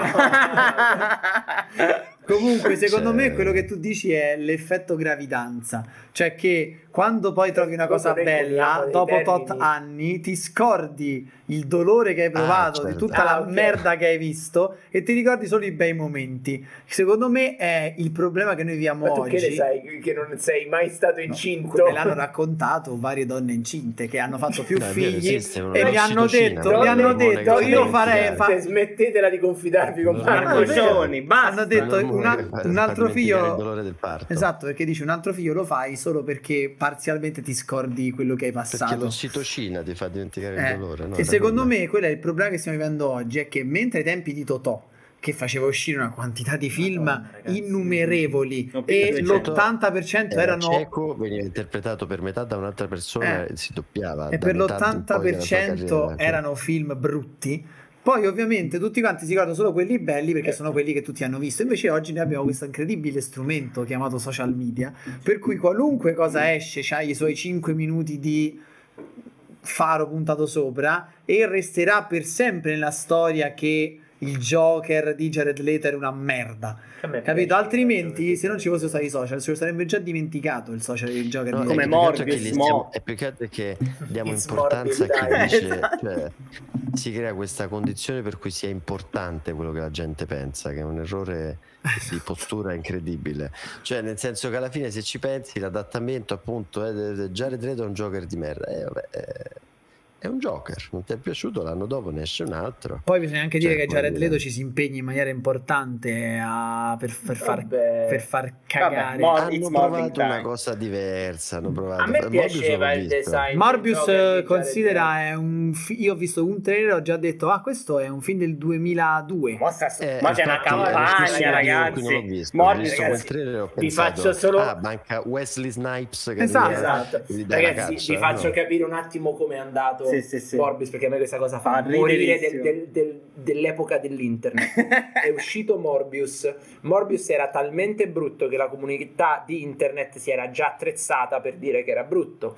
E quindi, come fa il- l'umorismo di internet, ha fatto il giro subito e però. si è creato un enorme movimento di meme che dicevano che Morbius era bellissimo, in cui- la cui battuta era Morbius è meglio di eh, Goodfellas, Morbius ha fatto un morbilione di dollari. Però eh, questo perché ti ricordi? eh, vedi, vedi, c'è Ok, stata tutta una serie di questioni legate al fatto che praticamente Morbius Trollavano. Esatto, era un, praticamente proprio un giro intorno nel quale il punto non è Morbius è brutto, no, Morbius è il migliore dei migliori. molto meglio del Signore degli Anelli Esatto, e questa cosa è andata avanti per un tot. Ora la Sony, il film esce, fa schifo, si crea questo, questo movimento di meme. La Sony dice: C'è un sacco di gente a cui piace Morbius, facciamolo riuscire al cinema. Due settimane No, fa. Morbius riesce al cinema e non lo va a vedere nessuno. quanto ha incassato 80 dollari a sala per mille, per Ha mille fatto sale. 300.000 dollari, che insomma è una roba che non ha nessun senso. perché la Sony quindi chi, Ma chi aspetta, legge aspetta. l'internet della Sony a 60 anni non, Non capisce so, i meme non ha capito che era ironico Ma- e che quindi la gente adesso ha scritto Beh, fatelo uscire di nuovo, ci siamo- non ce ne siamo accorti, vi prego. pensa se riesce che bello cioè esce Ma una no. volta ogni sei mesi incassa 300.000 dollari tra 20 anni e film Una roba pazzesca questa roba di Morbius e i meme, cioè ragazzi i meme sono riusciti a convincere la Sony a far riuscire Eh, beh, un beh, film beh. al cinema. Io però Vabbè. vole- volevo dire questa cosa, eh, visto che stiamo parlando del, eh, de- di, di gene- di- di stilema ricorrente, va, narrativo, e adesso devo citarla la mia tesi. Ah, dai, adesso eh. la devo fare, no, non l'ho mai fatto. No, Eh, infatti, invece non l'hai mai no fatto. no sono d'accordo avete fatto Avete tu fatto voi. e Buon Tommaso ok. non l'ha mai fatto Gianni In realtà i supereroi fanno parte di quello che Joseph Campbell chiama il Aia. monomito classico. Aia, già sei, Eh, guarda, no, vabbè, strike, cioè, cattedra, strike siete 2, in eh. Stra- guarda, ma È mi, ma- partito, eh? mi manca Partito. dopo di questo, mi manca solo perché l'ho Ah, studiato. ma Mauro Zingarelli non è abbonato al canale di Slim Dogs, Non vede la pubblicità. È la abbonato al suo. Ah, ah, ah, ah, ah. In realtà penso manco il mio, Ah, mi eh. rompo le palle. Eh, che si dai perché- soldi da solo. Vabbè, comunque, eh, per Campbell, che era uno studioso mh, in realtà eh, più che della sceneggiatura cinematografica, vabbè.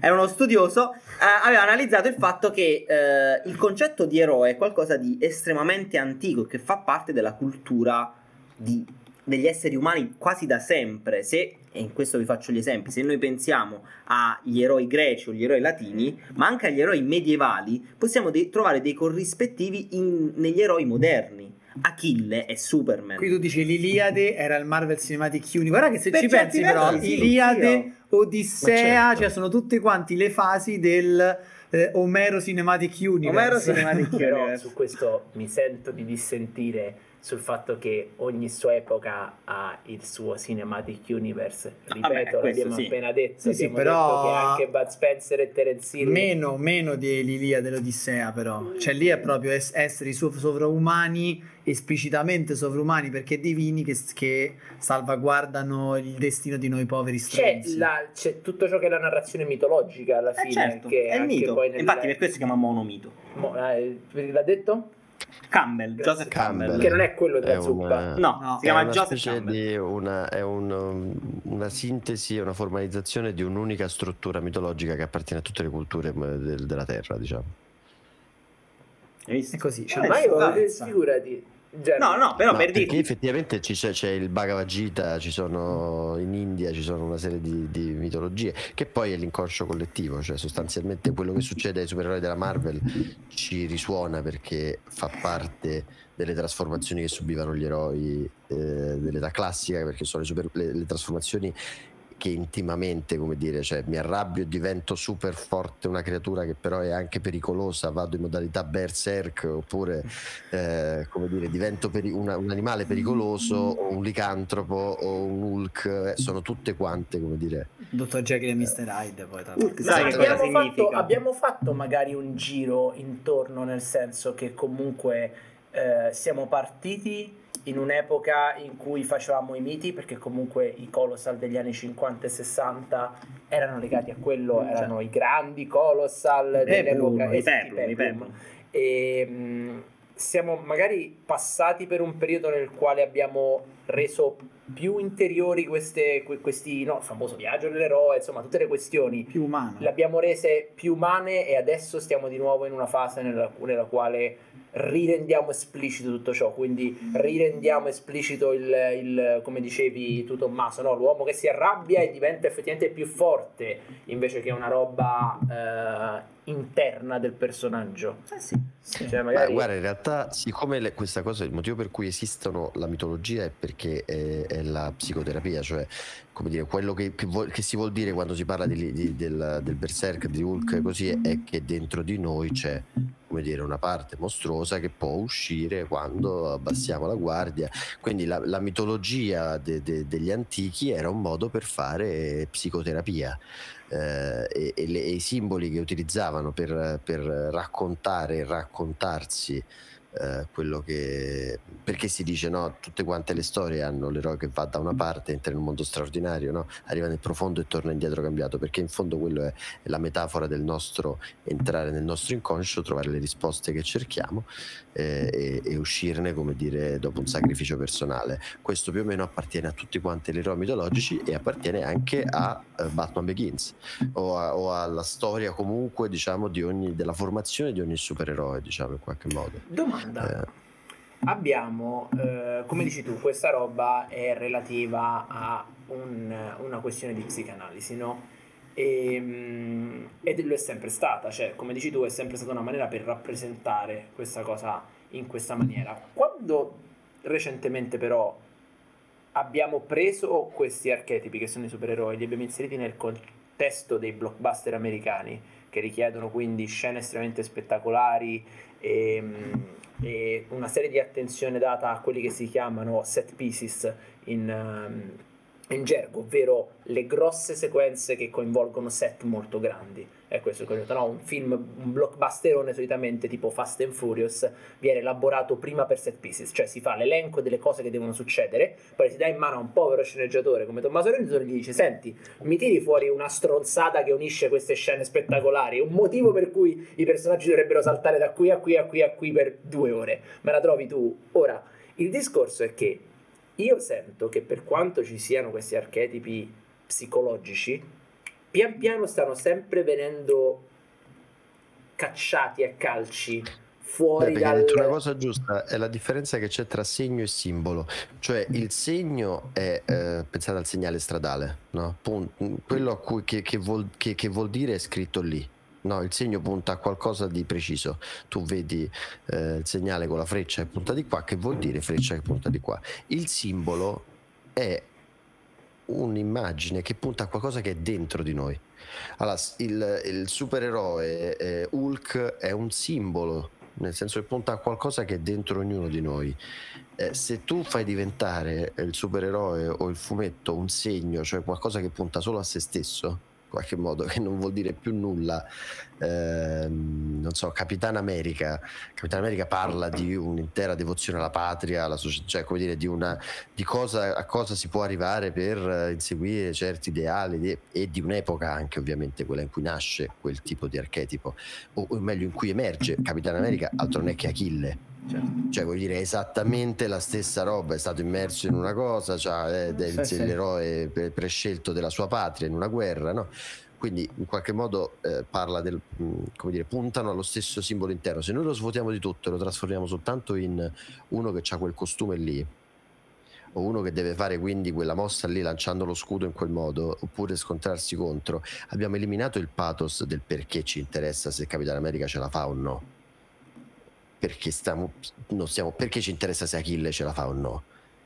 perché chiaramente Achille rappresenta un altro tipo di mitologia, no? un simbolo, cioè rappresenta una parte interna che abbiamo che non sappiamo, eh, con cui non sappiamo relazionarci, la parte che mh, come gli, gli, antagonisti rappresentano le parti invece negative, gli, gli eroi rappresentano parti positive estremizzate e, e, in qualche modo Joker va contro la società, Batman protegge la società, ordine e caos ce l'abbiamo dentro e le tiriamo fuori. Se diventano dei segni perdiamo un po' il eh, come dire, il senso di quello che stiamo raccontando ed è soltanto spettacolarizzazione.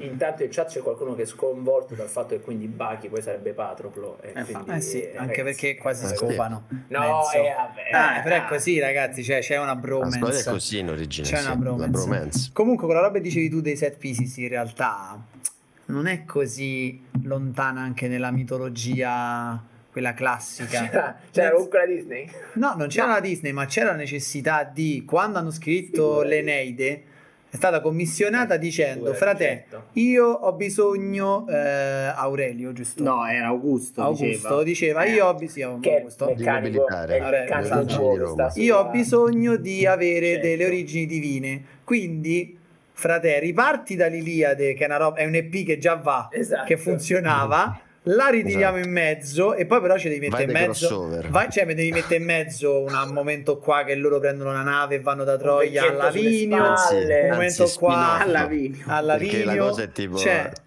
cioè Anchise vai sulle capito? è uno spin-off sì, esatto. Sì, perché Quindi, quella roba vi ricordate quel personaggio esatto. dai produttori dell'Iliade? Sì esatto. Guarda che sarebbe da fare cioè devi fare no. i trailer dell'Iliade l'Eneide è quello. però un disco adesso a parte gli scherzi di vengo dietro nella tua, nel, nel, nel, tuo esempio, però un discorso è dare al, al, all'opera un obiettivo tematico. Commerciale. Sì, sì, puramente commer- commerciale Aspetta, quello è, di Aurelio. È commerciale, Augusto, eh, Augusto sì, eh, però è commerciale non eh, nel senso che deve, che deve, guadagnare soldi, è commerciale nel senso che deve portare avanti un... non è commerciale, è propagandistico, che è diverso. Vabbè, però, è un... però è diverso perché propagandi- propagandistico vuol dire che deve mh, trasmettere un determinato messaggio. Commerciale significa che non me ne frega niente qual è il messaggio che trasmette, l'importante è che fa dei soldi. Però, però all'epoca non è che lo vendevano per, per essere letto, però il punto è, è deve diversa. essere letto perché sennò la gente non sa che io sono divino. Però sì. a questo punto ti faccio questa domanda, scusami. Ti prego. Secondo te quindi il successo dei cinecomic da che cosa è derivato? Cioè se siamo tutti stupidi, no, vogliamo solo no, vedere questa roba qui. Se... E soprattutto, come dice cioè... Andrea Gobbat, non so se i cinecomic sono un genere, ma sicuramente hanno rotto il cazzo. Io la metto come domanda, lui la mette come affermazione. Io penso che tutti quanti i generi a un certo punto rompano il cazzo. Ed è secondo me il punto non è che siamo stupidi. Io mm-hmm. non, non, sono un grande no, fan vabbè, io... della, della, teoria del fatto che ah, i bei film di una volta. Secondo me noi facciamo sempre questa cosa perché chi guadagna i soldi non mi sembra. Noi, ecco, mm, Tommaso, tu che sei, come dire eh, già più dentro l'industria. C'è questa idea mm. che i produttori abbiano la sfera di cristallo, in realtà sparano a caso e eh, ci sono alcuni più bravi sicuramente. Beh certo, non è che sono, come dire, non è che nessuno ha la sfera di cristallo. Esatto. Quindi hanno, alcuni hanno la sensazione, la percezione, ma guarda l'esempio di altrimenti ci arrabbiamo, tanto oramai l'abbiamo. Ah, ridai, allora sì, eh. eh beh, ma è inutile, è inutile Ma io non l'ho detto, eh. quando, è, no, però, però quello è un esempio buono sul concetto di sfera di cristallo, perché quando è nata, eh, io sono arrivato eh, già a soggetto, quindi pigliatevela con gli altri. Però quando... Trovate il link MTP in esatto, descrizione se volete andare a vedere chi l'ha scritto. Anche gli indirizzi di casa delle altre persone. No, dico però quando sono arrivato in realtà a me è piaciuta l'idea di fare questa operazione perché se tu certe IP appunto non le svecchi e non provi a rigenerare ogni tanto muoiono, rimangono lì in, e si perdono, come dire, il racconto orale è così, il cinema è un po' una cosa simile, ogni tanto devi svegliarla. Quindi eh, il concetto è che il produttore pensa, ma in fondo di questi tempi perché no, visto che c'è stata una pandemia e si è tornati a stare tutti davanti alla stessa televisione e quelli erano, eh, erano dei film che si vedevano tutti insieme, hanno formato una generazione e ora i padri sono quelli che hanno un'età compatibile con quelli che erano certo. i figli quando c'erano quei film. Quindi sulla carta, se ci pensi, è un'operazione assolutamente super safe, cioè faccio un omaggio, non faccio neanche una cosa che, che come dire che è, è un remake to court che non posso fare senza avere quelle, quegli attori lì. Lo faccio raccontandolo alle persone che erano figli e che ora sono padri e che stanno in casa a vedere i film con i figli, che prima non era una cosa che si faceva con la stessa frequenza. Cosa può andare storto? Mandarlo al Stacco. cinema, ad Stacco. esempio, se vuoi che sia in casa. No, allora, Capito? È questo. quello che volevo dire io però è che il, pu- il punto è che secondo me, opinione personale, ovviamente il miglior tipo di cinema commerciale, anzi non commerciale, popolare, funziona quando c'è un buon connubio tra un produttore che sa quello che fa e un autore, degli autori, tra sceneggiatori, registi e tutto il resto delle persone che lavorano a un film, a cui viene lasciata la libertà di fare quello che sanno fare bene. Il punto è che secondo me quello che sta succedendo ultimamente è che col passare degli anni quello che è cambiato è la nostra capacità di eh, sintetizzare, di, di- di rendere un prodotto sintetico. Cioè, con la capacità di monitorare, di usare algoritmi, di entrare nella testa delle persone, Mm. siamo diventati sempre più bravi a ehm, fare il cibo a fare il cibo con lo zucchero dentro. Quella roba che tu la mangi e dici questa roba mi fa cacare, però c'è talmente tanto zucchero che ne voglio ancora perché è, è fatta per andare a toccare delle parti del mio cervello che bypassano il pensiero razionale. Ok, lo stesso discorso secondo me sta succedendo, quindi non è una questione di cinecomics, poteva succedere con qualsiasi genere e risuccederà quando i cinecomics caleranno, ci sarà un nuovo genere e risuccederà. Secondo me con ogni ciclo di generi che vanno di moda, i reparti marketing diventano sempre più bravi a fare a meno dell'approccio del, de- del gruppo di autori e quindi a creare cose sempre un po' più sintetiche. È Però, tipo, per esempio, posso dirti che a me in questo periodo hanno rotto il cazzo. Eh, ma Cioè, sono li- riusciti così come ma danno a farmi Allora, ma- passare la voglia, che è una roba Scusami, difficile. Farò un esempio culinario che a me piace sempre Eh. tanto. Io so che non c'è nessuno che va al McDonald's e pensa "Mm, che buone queste patatine fatte di cartone. Nessuno, a nessuno piacciono le patatine del McDonald's, ma tutti quanti ne mangiano una e si infilano il resto del pacchetto in gola perché sono piene di zucchero. È lo stesso discorso, a nessuno razionalmente No, no, piace dico, nel senso che poi, secondo me, l'intelligenza di Cioè, un'industria... quell'odore di immondizia che c'è quando passi davanti al McDonald's di Porta di Roma, ormai il tuo cervello lo associa al- con, allo zucchero. con quello zucchero. Per me è così, ragazzi, quando passo davanti a Porta di Roma c'è questo odore di immondizia che per me è diventato il McDonald's.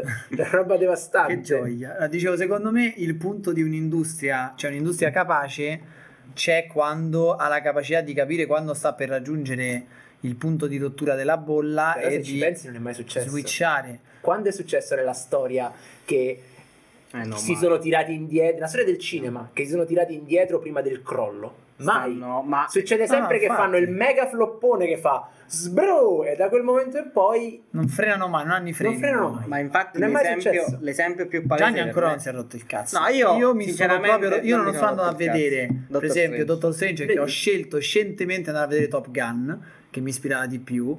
Anche perché poi mi dici tanto tra un mese sta su Disney Plus. Ma, là, ma che è cazzo me frega? Ma Questa è la mia nuova teoria, purtroppo. Esatto, molti questi film, tipo, vabbè, ragazzi, è così. eh, Il- tanto per me la- il discorso è che, come diceva Mauro, ogni mm, Un ciclo. Eh, Esatto, si parla di cicli appunto proprio per questo, cioè il ciclo ha sempre un picco massimo e poi mano a mano va calando. Ah, ripeto, e quello poi è successo con i Eh, cinepanettoni. certo, certo. Uguale identico. La cosa particolare, secondo me, si può vedere proprio in Spider-Man No Way Home. Spider-Man No Way Home è un film basato sul nulla. Cioè, a livello proprio Vabbè, di. se Toby Maguire non ti stia No, simpatico. no, però, nel cioè, senso è un film estrem- che gioca estremamente con l'emotività dello spettatore, è zucchero Sì, come sì, dici tu, figurati. Ma effettivamente dal punto di vista concreto è un messaggio che magari non, non è così innovativo, non è un messaggio così rivoluzionario, poi può piacere o non piacere, ci possono essere molte interpretazioni, a me è piaciuto Spider-Man, però so io e mi rendo conto di avere un bias per Spider-Man, però allo stesso tempo oggi, non so se lo sai, qual- no, oggi, qualche giorno fa, la Sony ha annunciato sui suoi, so- sui suoi social che per spremere ancora di più sto Spider-Man Sì, No Way Home ci sarà una re-release in, insieme in, in insieme double Morbius. insieme a Morbius insieme a Morbius È il di- B-movie Morbius Esatto, di Spider-Man sì. No Way Home. Eh, ci sarà una re-release nei cinema americani prevista per il 2 settembre, quindi in Italia non si sa, ma probabilmente arriverà. Che si chiama The More Fun Stuff.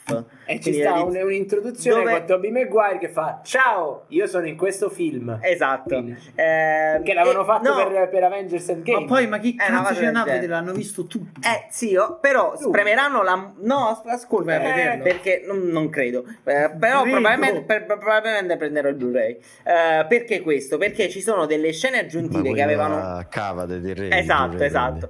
Avevo- C'erano delle scene aggiuntive che avevano promesso nel Blu-ray che non ci sono state. Ah bravi Ah, cioè, quindi anche una truffa. Bravi. C'è stata anche una truffa Truffa perché loro dicevano esatto. oltre più di 90 minuti di contenuti. Vai a vedere il Blu-ray, sono invece- 60 ah te li sei minuti. contati No, vabbè, però c'era scritto, hanno, hanno cambiato la cosa. Posso dire che poi io riconosco in alcune case di produzione una particolare colpa rispetto ad altri. Eh, io sì, credo sì, che sì, la Sony, Sony è proprio in questo male. momento sia Sì, il demonio. eh, Allora, se posso Ha fatto solo merda da un Sì. tot in poi quando si parla di cinecomics. se strano, posso eh, non voglio difendere gigantesche Sony cor- lavora con noi. Sony. Esatto, non voglio difendere di gigantesche corporation che non hanno bisogno di me che le difendo, però dal punto di vista economico la Sony si ritrova a combattere in un...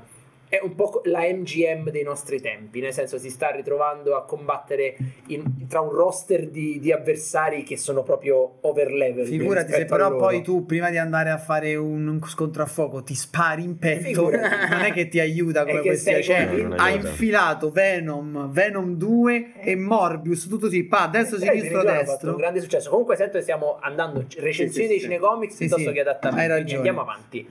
Parliamo di cose interessanti. Parliamo del Morbius. futuro, in realtà, Ah, secondo futuro, me. Abbiamo gli ultimi 20 Cioè? minuti. Io vorrei capire, secondo voi, che piega prenderà. Abbiamo un po' parlato, però secondo me parliamo in maniera un po' più approfondita e analitica. Che piega prenderà l'adattamento del fumetto Io, in futuro? io mi sento di voler dire una cosa che penso da tanto, nello specifico da quando è uscito Logan. Mhm. È una cosa che ho pensato. Io sono appassionato di fumetti non tantissimo degli spillati, più delle Delle graphic novel, eccetera, eccetera. Run. E, mh, diciamo che con l'uscita di Logan ho notato una cosa. Logan è stato il primo gros- grosso film tratto da un IP di un supereroe che dava per scontato che tu sapessi chi erano i personaggi. Mm. Che è un po' la stessa cosa che succede nelle graphic novel. Cioè, tu non vai a comprare una graphic novel di Batman e nella graphic novel di Batman ti fanno una pippa infinita all'inizio in No, cui ti certo. spiegano chi è Batman. Inizia in media stress. Esatto, sanno, tu, danno per scontato che tu sappia non solo chi è Batman, chi è Robin, chi è Nightwing, chi è Cappuccio Rosso, cioè proprio devi saperle le cose se ti compri un fumetto di Batman, non è che te le rispiegano ogni volta. E Logan era così, cioè dava per scontato una serie di informazioni che tu o le sapevi o le sapevi essenzialmente. Lo stesso è valso per questo The Batman, senza fare necessari spoiler, però per esempio questo è il primo film che di Batman in cui viene dato per scontato che tu sappia chi è Batman, qual è la sua origin story. Cioè, se tu ci fai caso, in questo The Batman, fino a metà film, non dicono che lui ha i genitori che sono stati ammazzati e che è rimasto orfano. È una roba che tu devi sapere. Eh, anche Eh, con Spider-Man, Spider-Man. di, to- di Spider-Man Tom. Holland in realtà. Non c'è Però Zio Ben. quello è in- inserito è all'interno di un Capitan America esatto. Civil War. Però lì Quello è è semplicemente inserito- ecco Spider-Man. Certo, però quello è inserito all'interno di una narrazione. Io dico che la cosa particolare che sto notando è che ultimamente i- si sta succedendo nei film, dei fumetti, dei supereroi soprattutto, quello che succede da tanti anni nelle graphic novel, ovvero che al momento è dato per scontato che tu conosca i personaggi. E quindi questa per me è una cosa bella perché Logan lo puoi fare solo così, perché altrimenti devi prendere un film intero solo per raccontare chi è Wolverine, chi è Cosa è il dottor. Xavier, cosa è successo, eccetera. Invece così ti può permettere di dire ecco una storia su questo E, e personaggio che tutti soprattutto hai detto bene una cosa, vengono raccontati come personaggi eh, senza, come dire, appunto, dare, darti tutti quanti gli elementi, cioè quello è un personaggio che infatti Logan viene usato molto come anche come film per dire guarda se non conosci, se non hai mai seguito questo lo puoi vedere comunque. E Mm. tant'è che c'è Logan Noir perché quello è un personaggio di un uomo arrivato alla fine della sua come dire, della, de, de, de, della suo desiderio di vita, c'è, c'è, un altro che è un telepata con problemi di Alzheimer, tutte situazioni dove tu dici... Eh, che tra l'altro è Gianni. Eh già, sta mettendo insieme una squadra di persone Sì, speciali, sì. Però speciali in altro modo, credo. No, no, allora, dice. c'è No, Ah no, so. pensavo avessi finito, Tommaso. No, no, no, questo dicevo che, che li tratta come personaggi e non come Wolverine. Infatti si chiama Logan. Eh sì. Cioè non è un caso che non, è, non, non va neanche a cercare di ammiccare a quello. E questo è molto bello perché, per esempio, Il Regno, che è una delle mie graphic novel preferite di Spider-Man, non puoi farlo, non puoi adattarlo in un eh, contesto cinematografico in cui tutti non hanno chiarissimo chi è Spider-Man, perché non puoi prenderti un intero film per raccontare solo la backstory di quel personaggio No, certo. e non hai il tempo di fare il resto altrimenti. Quindi questa è una cosa figa, secondo me. Wibe Lovat dice quando i cinecomic avranno interesse credo e spero che le produzioni torneranno a chiedere aiuto agli autori ed io non vedo l'ora di vedere Spider-Man Noir in bianco e nero e 4 terzi Credo proprio È vero, che... però. Io secondo credo- me il problema sta tutto nel io quello che non capisco e che non colgo è Eh sì.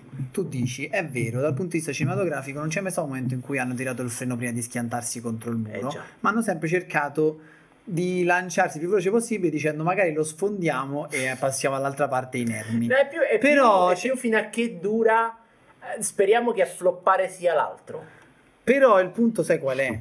Due cose. Uno, c'è l'industria del fumetto dietro, cioè la Marvel dietro a sta roba c'è già passata con i fumetti, perché i fumetti hanno fatto lo stesso giro, i Eh. fumetti all'inizio erano pochi, hanno spaccato tutto, hanno cominciato a produrre fumetti su qualunque minchiata, pulsantino rosso man, eh, la nuova incredibile serie, El Muerto. El Muerto, la Tiltman? Squirrel Girl, La Silver tutte Ah, le peggiori sì. cagate che potevano venirgli in mente. Guardavano un animale, ci mettevano vicino Woman and Man, eh, via, serie. Adriano. Santucci. Esatto. Seguiteci su TikTok per Ma capire di che cosa stiamo semplice- parlando. Questa è una semplice donna. eh, woman man. Woman Man, che poi tra l'altro No.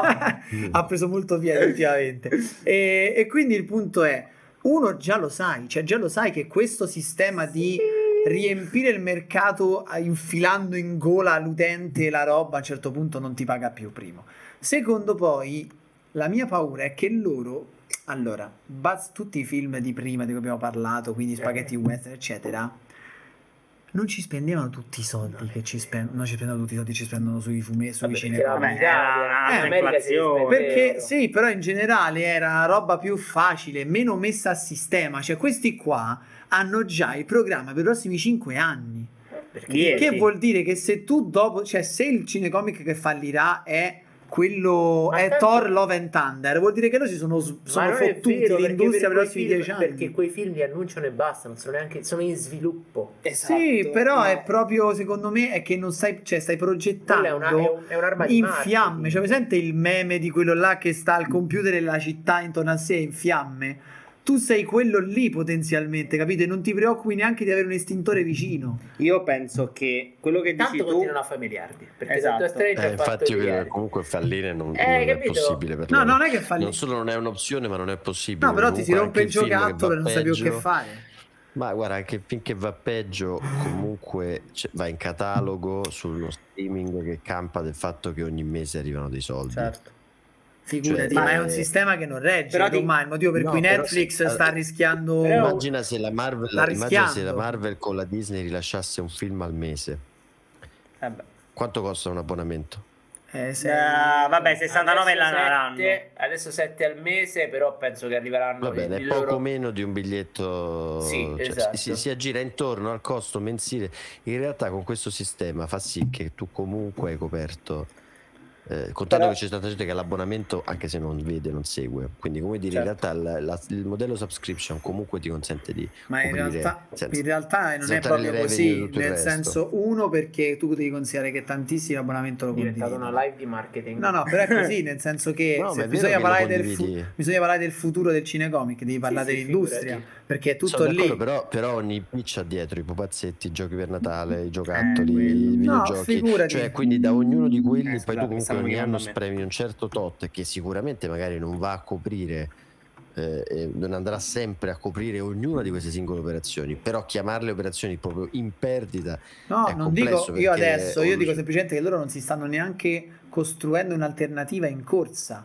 Cioè, stanno continuando a buttare dentro sta roba. Qual è l'alternativa? co- Aspetta, cosa. Ti ricordi la fase 1 della Marvel? Sì. Ti ricordi i No, film pensavo- della fase 1 della Marvel? Dopo Iron Man che c'è?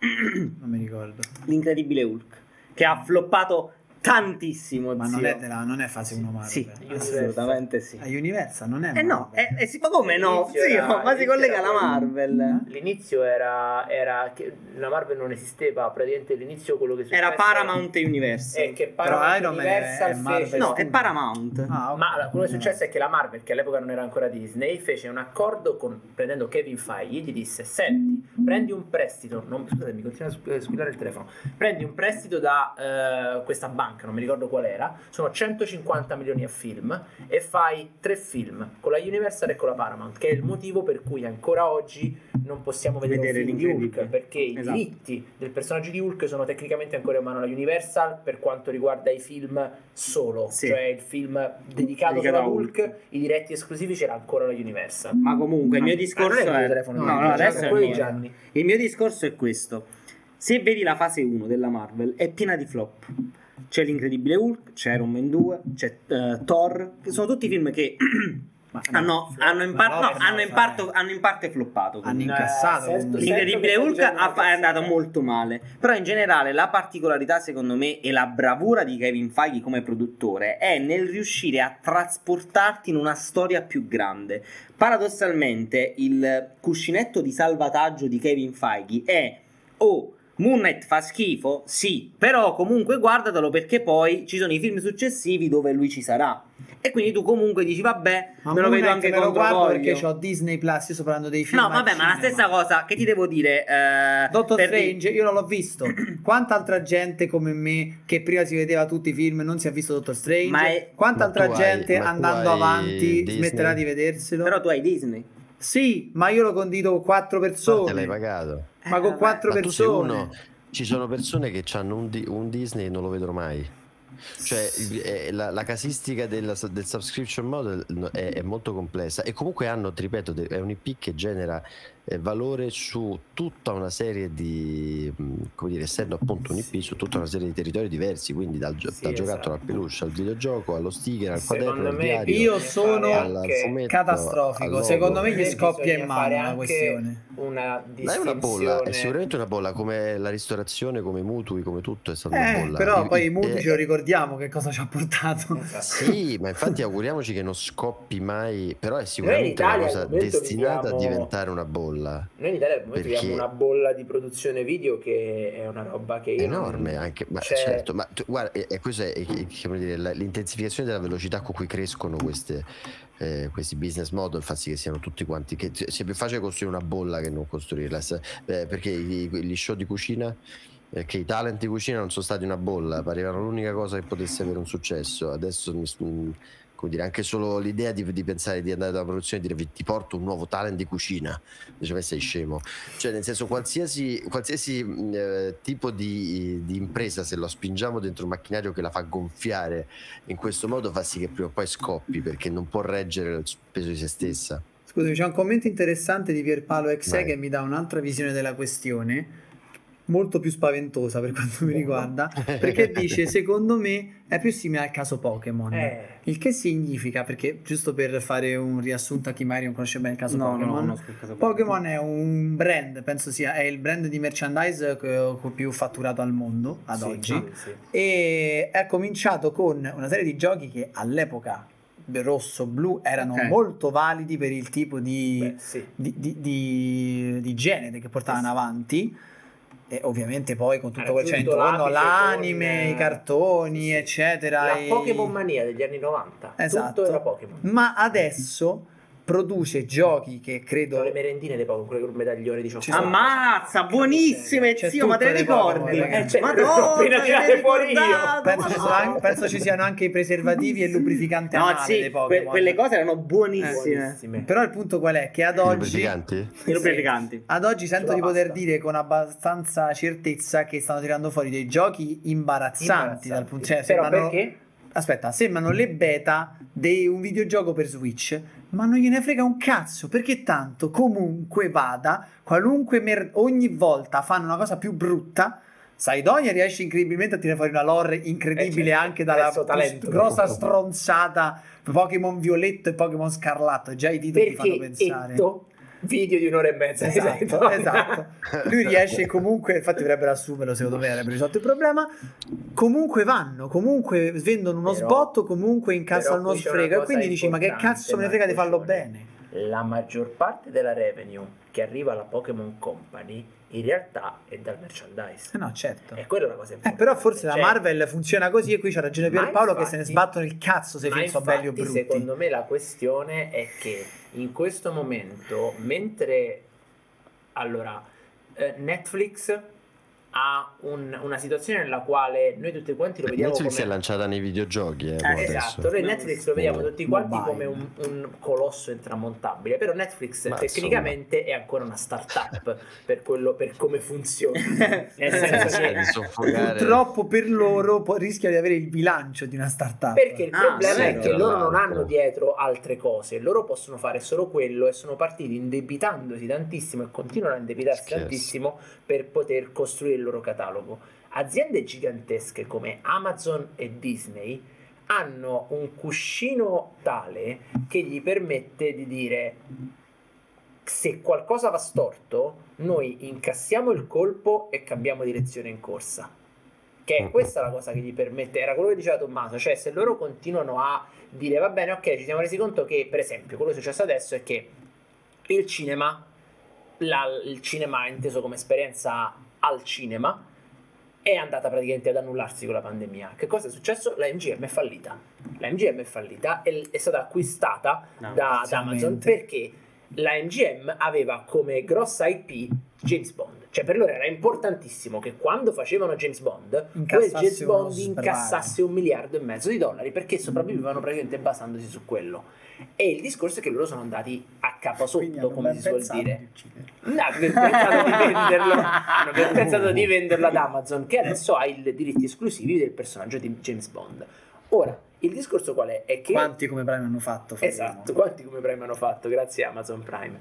Però il punto è proprio quello, cioè invece la Disney e Amazon e anche la DC, perché di fatto la Warner, Warner è la Warner è un enorme HBO. conglomerato, è di proprietà della Warner, cioè la Warner è Warner e Discovery, è il gruppo Time Warner che Eh sì. contiene Warner, Discovery, la DC eh, ehm, AT&T che è un colosso delle comunicazioni americane cioè praticamente- tutti mega conglomerati. esatto, mega Beh, conglomerato no, perché anche sì c'è il tema del telcom che, che è dentro a Ah, queste. esatto. che è fondamentale, ma banalmente perché in un mondo dove il contenuto passa sopra alla banda, è chiaro che tu devi Esatto. affiancare. Anche Sky ha fatto lo stesso.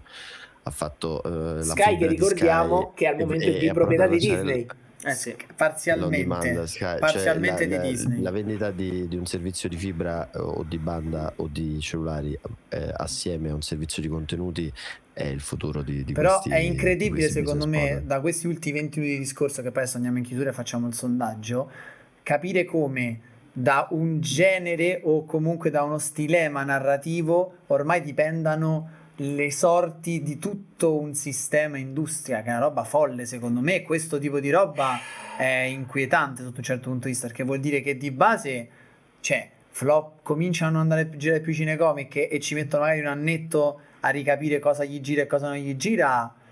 Mm, Proprio, cioè, chiari di luna per tutti quelli che lavorano nel mondo del cinema. Ma Io è quello che è so. successo però a livello storico già con appunto i western, Allora, anche a livello di per industria. i, i Peplum è quello che è successo. Se ti ricordi- Io voglio ricordarvi che eh, allora, noi adesso penso è da tanto che non abbiamo quel tipo di roba lì.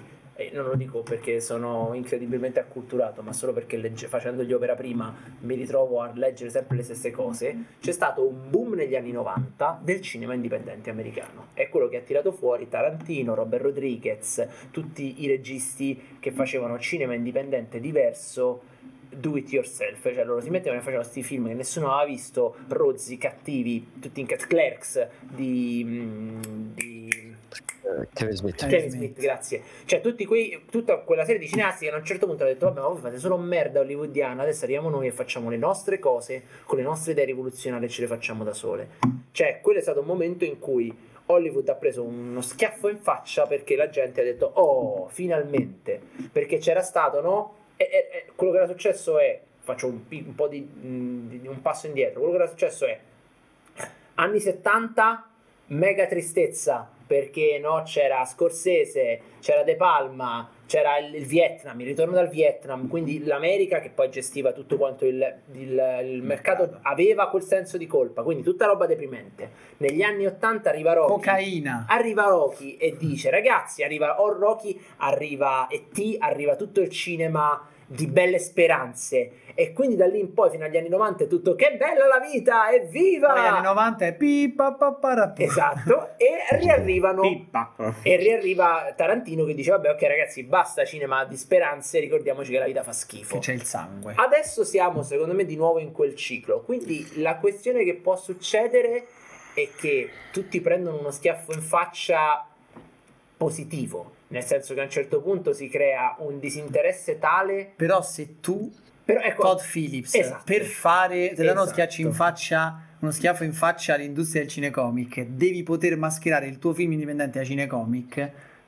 Eh, ne esci. però ma aspetta. infatti bisogna capire quanto è al collasso questa industria. Il discorso secondo me è quello che è successo con la New Hollywood proprio, cioè a livello di produzioni precedentemente la, la la produzione del sistema Hollywood si muoveva in una determinata maniera per cui non esisteva la- una vera e propria distribuzione in tutte le sale, c'erano delle sale specifiche, quelle della MGM, quelle della Paramount e così via, e quindi in quelle sale vedevi solamente quella cosa lì in quella Hollywood. E cosa è successo? Che queste sale sono andate in crisi perché i film prodotti da queste case di produzione non riuscivano ad avere più successo e quindi sono subentrati nuovi artisti emergenti come Scorsese, eh, ma lo stesso George Lucas, in realtà sì, la stessa sì. cosa, Beh, facevano tutte è uno di parti. che ha salvato il ha creato il il blockbuster. Ah, perché hanno- il concetto è quel film merita di essere visto al cinema Esatto, e infatti secondo me eh, la Marvel sta cercando di capire ancora, e non lo ha capito, no, secondo me sta cercando di capire in che direzione muoversi, perché se noti ogni film eh, sta venendo ad alternato a- rispetto a...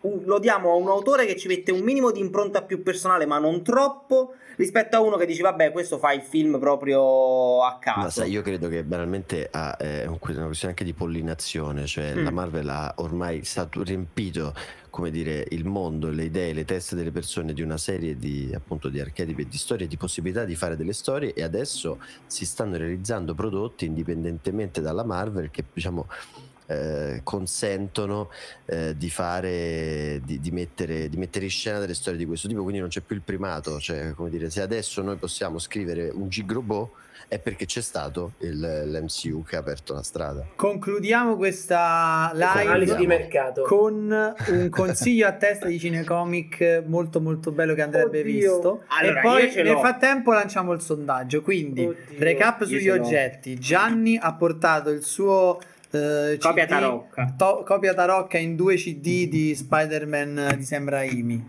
Mauro Zingarelli ha portato la spilletta del comico di Watchmen insanguinata da lui stesso il buon Rezzoni Io ha portato delle tavole del suo fumetto non ancora uscito, quindi ha portato sostanzialmente una querela da parte della casa editrice. Mentre No, io no. ho portato Black Sad, che è il primo volume di E quest'opera. spera che non vinca perché se lo deve riportare a casa. No, comunque in caso si compra si viene qui. E che vorrei, diciamo che è il prossimo comic graphic novel che vorrei vedere adattato. Io posso fare un. Parti col consiglio, basta. Eh, un consiglio però per il meme. Vai. Morbius. No, no. Diabolic! Lo sapevo, lo sapevo. Ragazzi, guardate Diabolic le e se lo prendete nella maniera giusta, cioè come un film trash, mi fate le meglio risate. Però no, vabbè, secondo me è uno dei cinecomic più belli. A parte, vabbè, gli Spider-Man perché sono estremamente legati. Dinne uno, Gianni, Eh, basta. aspetta, non è facile da. Ah, ecco, Blade 2 è uno di quei cinecomic che Schifo. proprio mi ricordo. No, Blade 2 è Mamma mia, una monnezza Di Del Toro, no, sì, a me piaceva un botto. Io consiglio Scott Pilgrim vs. The World. Ah, mortacci tua. Gra- grande, grande Mi hai cinecomic. fottuto. Tocca a Tommaso Renzoni. Beh, eh, l'abbiamo detto, ma per me resta un eh, per me Logan resta un, un- impareggiabile, anzi Logan Noir resta un impareggiabile film, film tratto da un fumetto, perché quello è qualcosa veramente bianco e di nero, dici tu? indipende- sì, è qualcosa Ok. di assolutamente indipendente dal concetto di, eh, di, di, di cinecomic come lo conosciamo.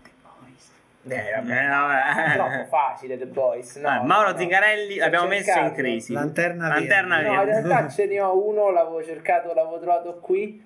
Eh, allora, uno che secondo me è, è estremamente eh, sottovalutato col tempo, secondo me ha assunto un- un- una questione diversa è Constantine, quello con Keanu Reeves. Reeves. Quanto avrei voluto vedere? Cioè, a me quel mondo interessa tanto. È molto bello. E tra l'altro è tratto La da uno serie- dei Ah, più bello bei. È tratto da uno dei più bello. bei fumetti di, di Hellfire, Constantine. Hell, Hellblade. Hellblade. Hellblade. Ehm, è molto molto bello e merita un cioè, a parte che c'è Keanu Reeves a un certo punto con un fucile a pompa Eh, sì, A sì, forma sì. di a croce. forma di croce, croce, quindi sì, nel sì, senso sì, lo no. dovete vedere per forza per quel motivo Quindi- Anche il boy. ah no scusate, Hellboy 2. è Sin City 1 se non l'avete Ah, visto Sin dovete City. trovare a casa Ah, oh. Sin City, Sin uno, mi Sin uno è raccomando mi raccomando Sondaggio come siamo messi, signor? Finito. Ha vinto la tavola di Renzoni e quindi dovrà Allora, io spedicici vi il fumetto quando esce. Esatto. No, no, no, no, vi ringrazio quello, ringrazio anche Raffaele Sorrentino che comunque è il disegnatore e, e ve, le stam- ve le mando così le potete stampare e mettere Ok. sulla scenografia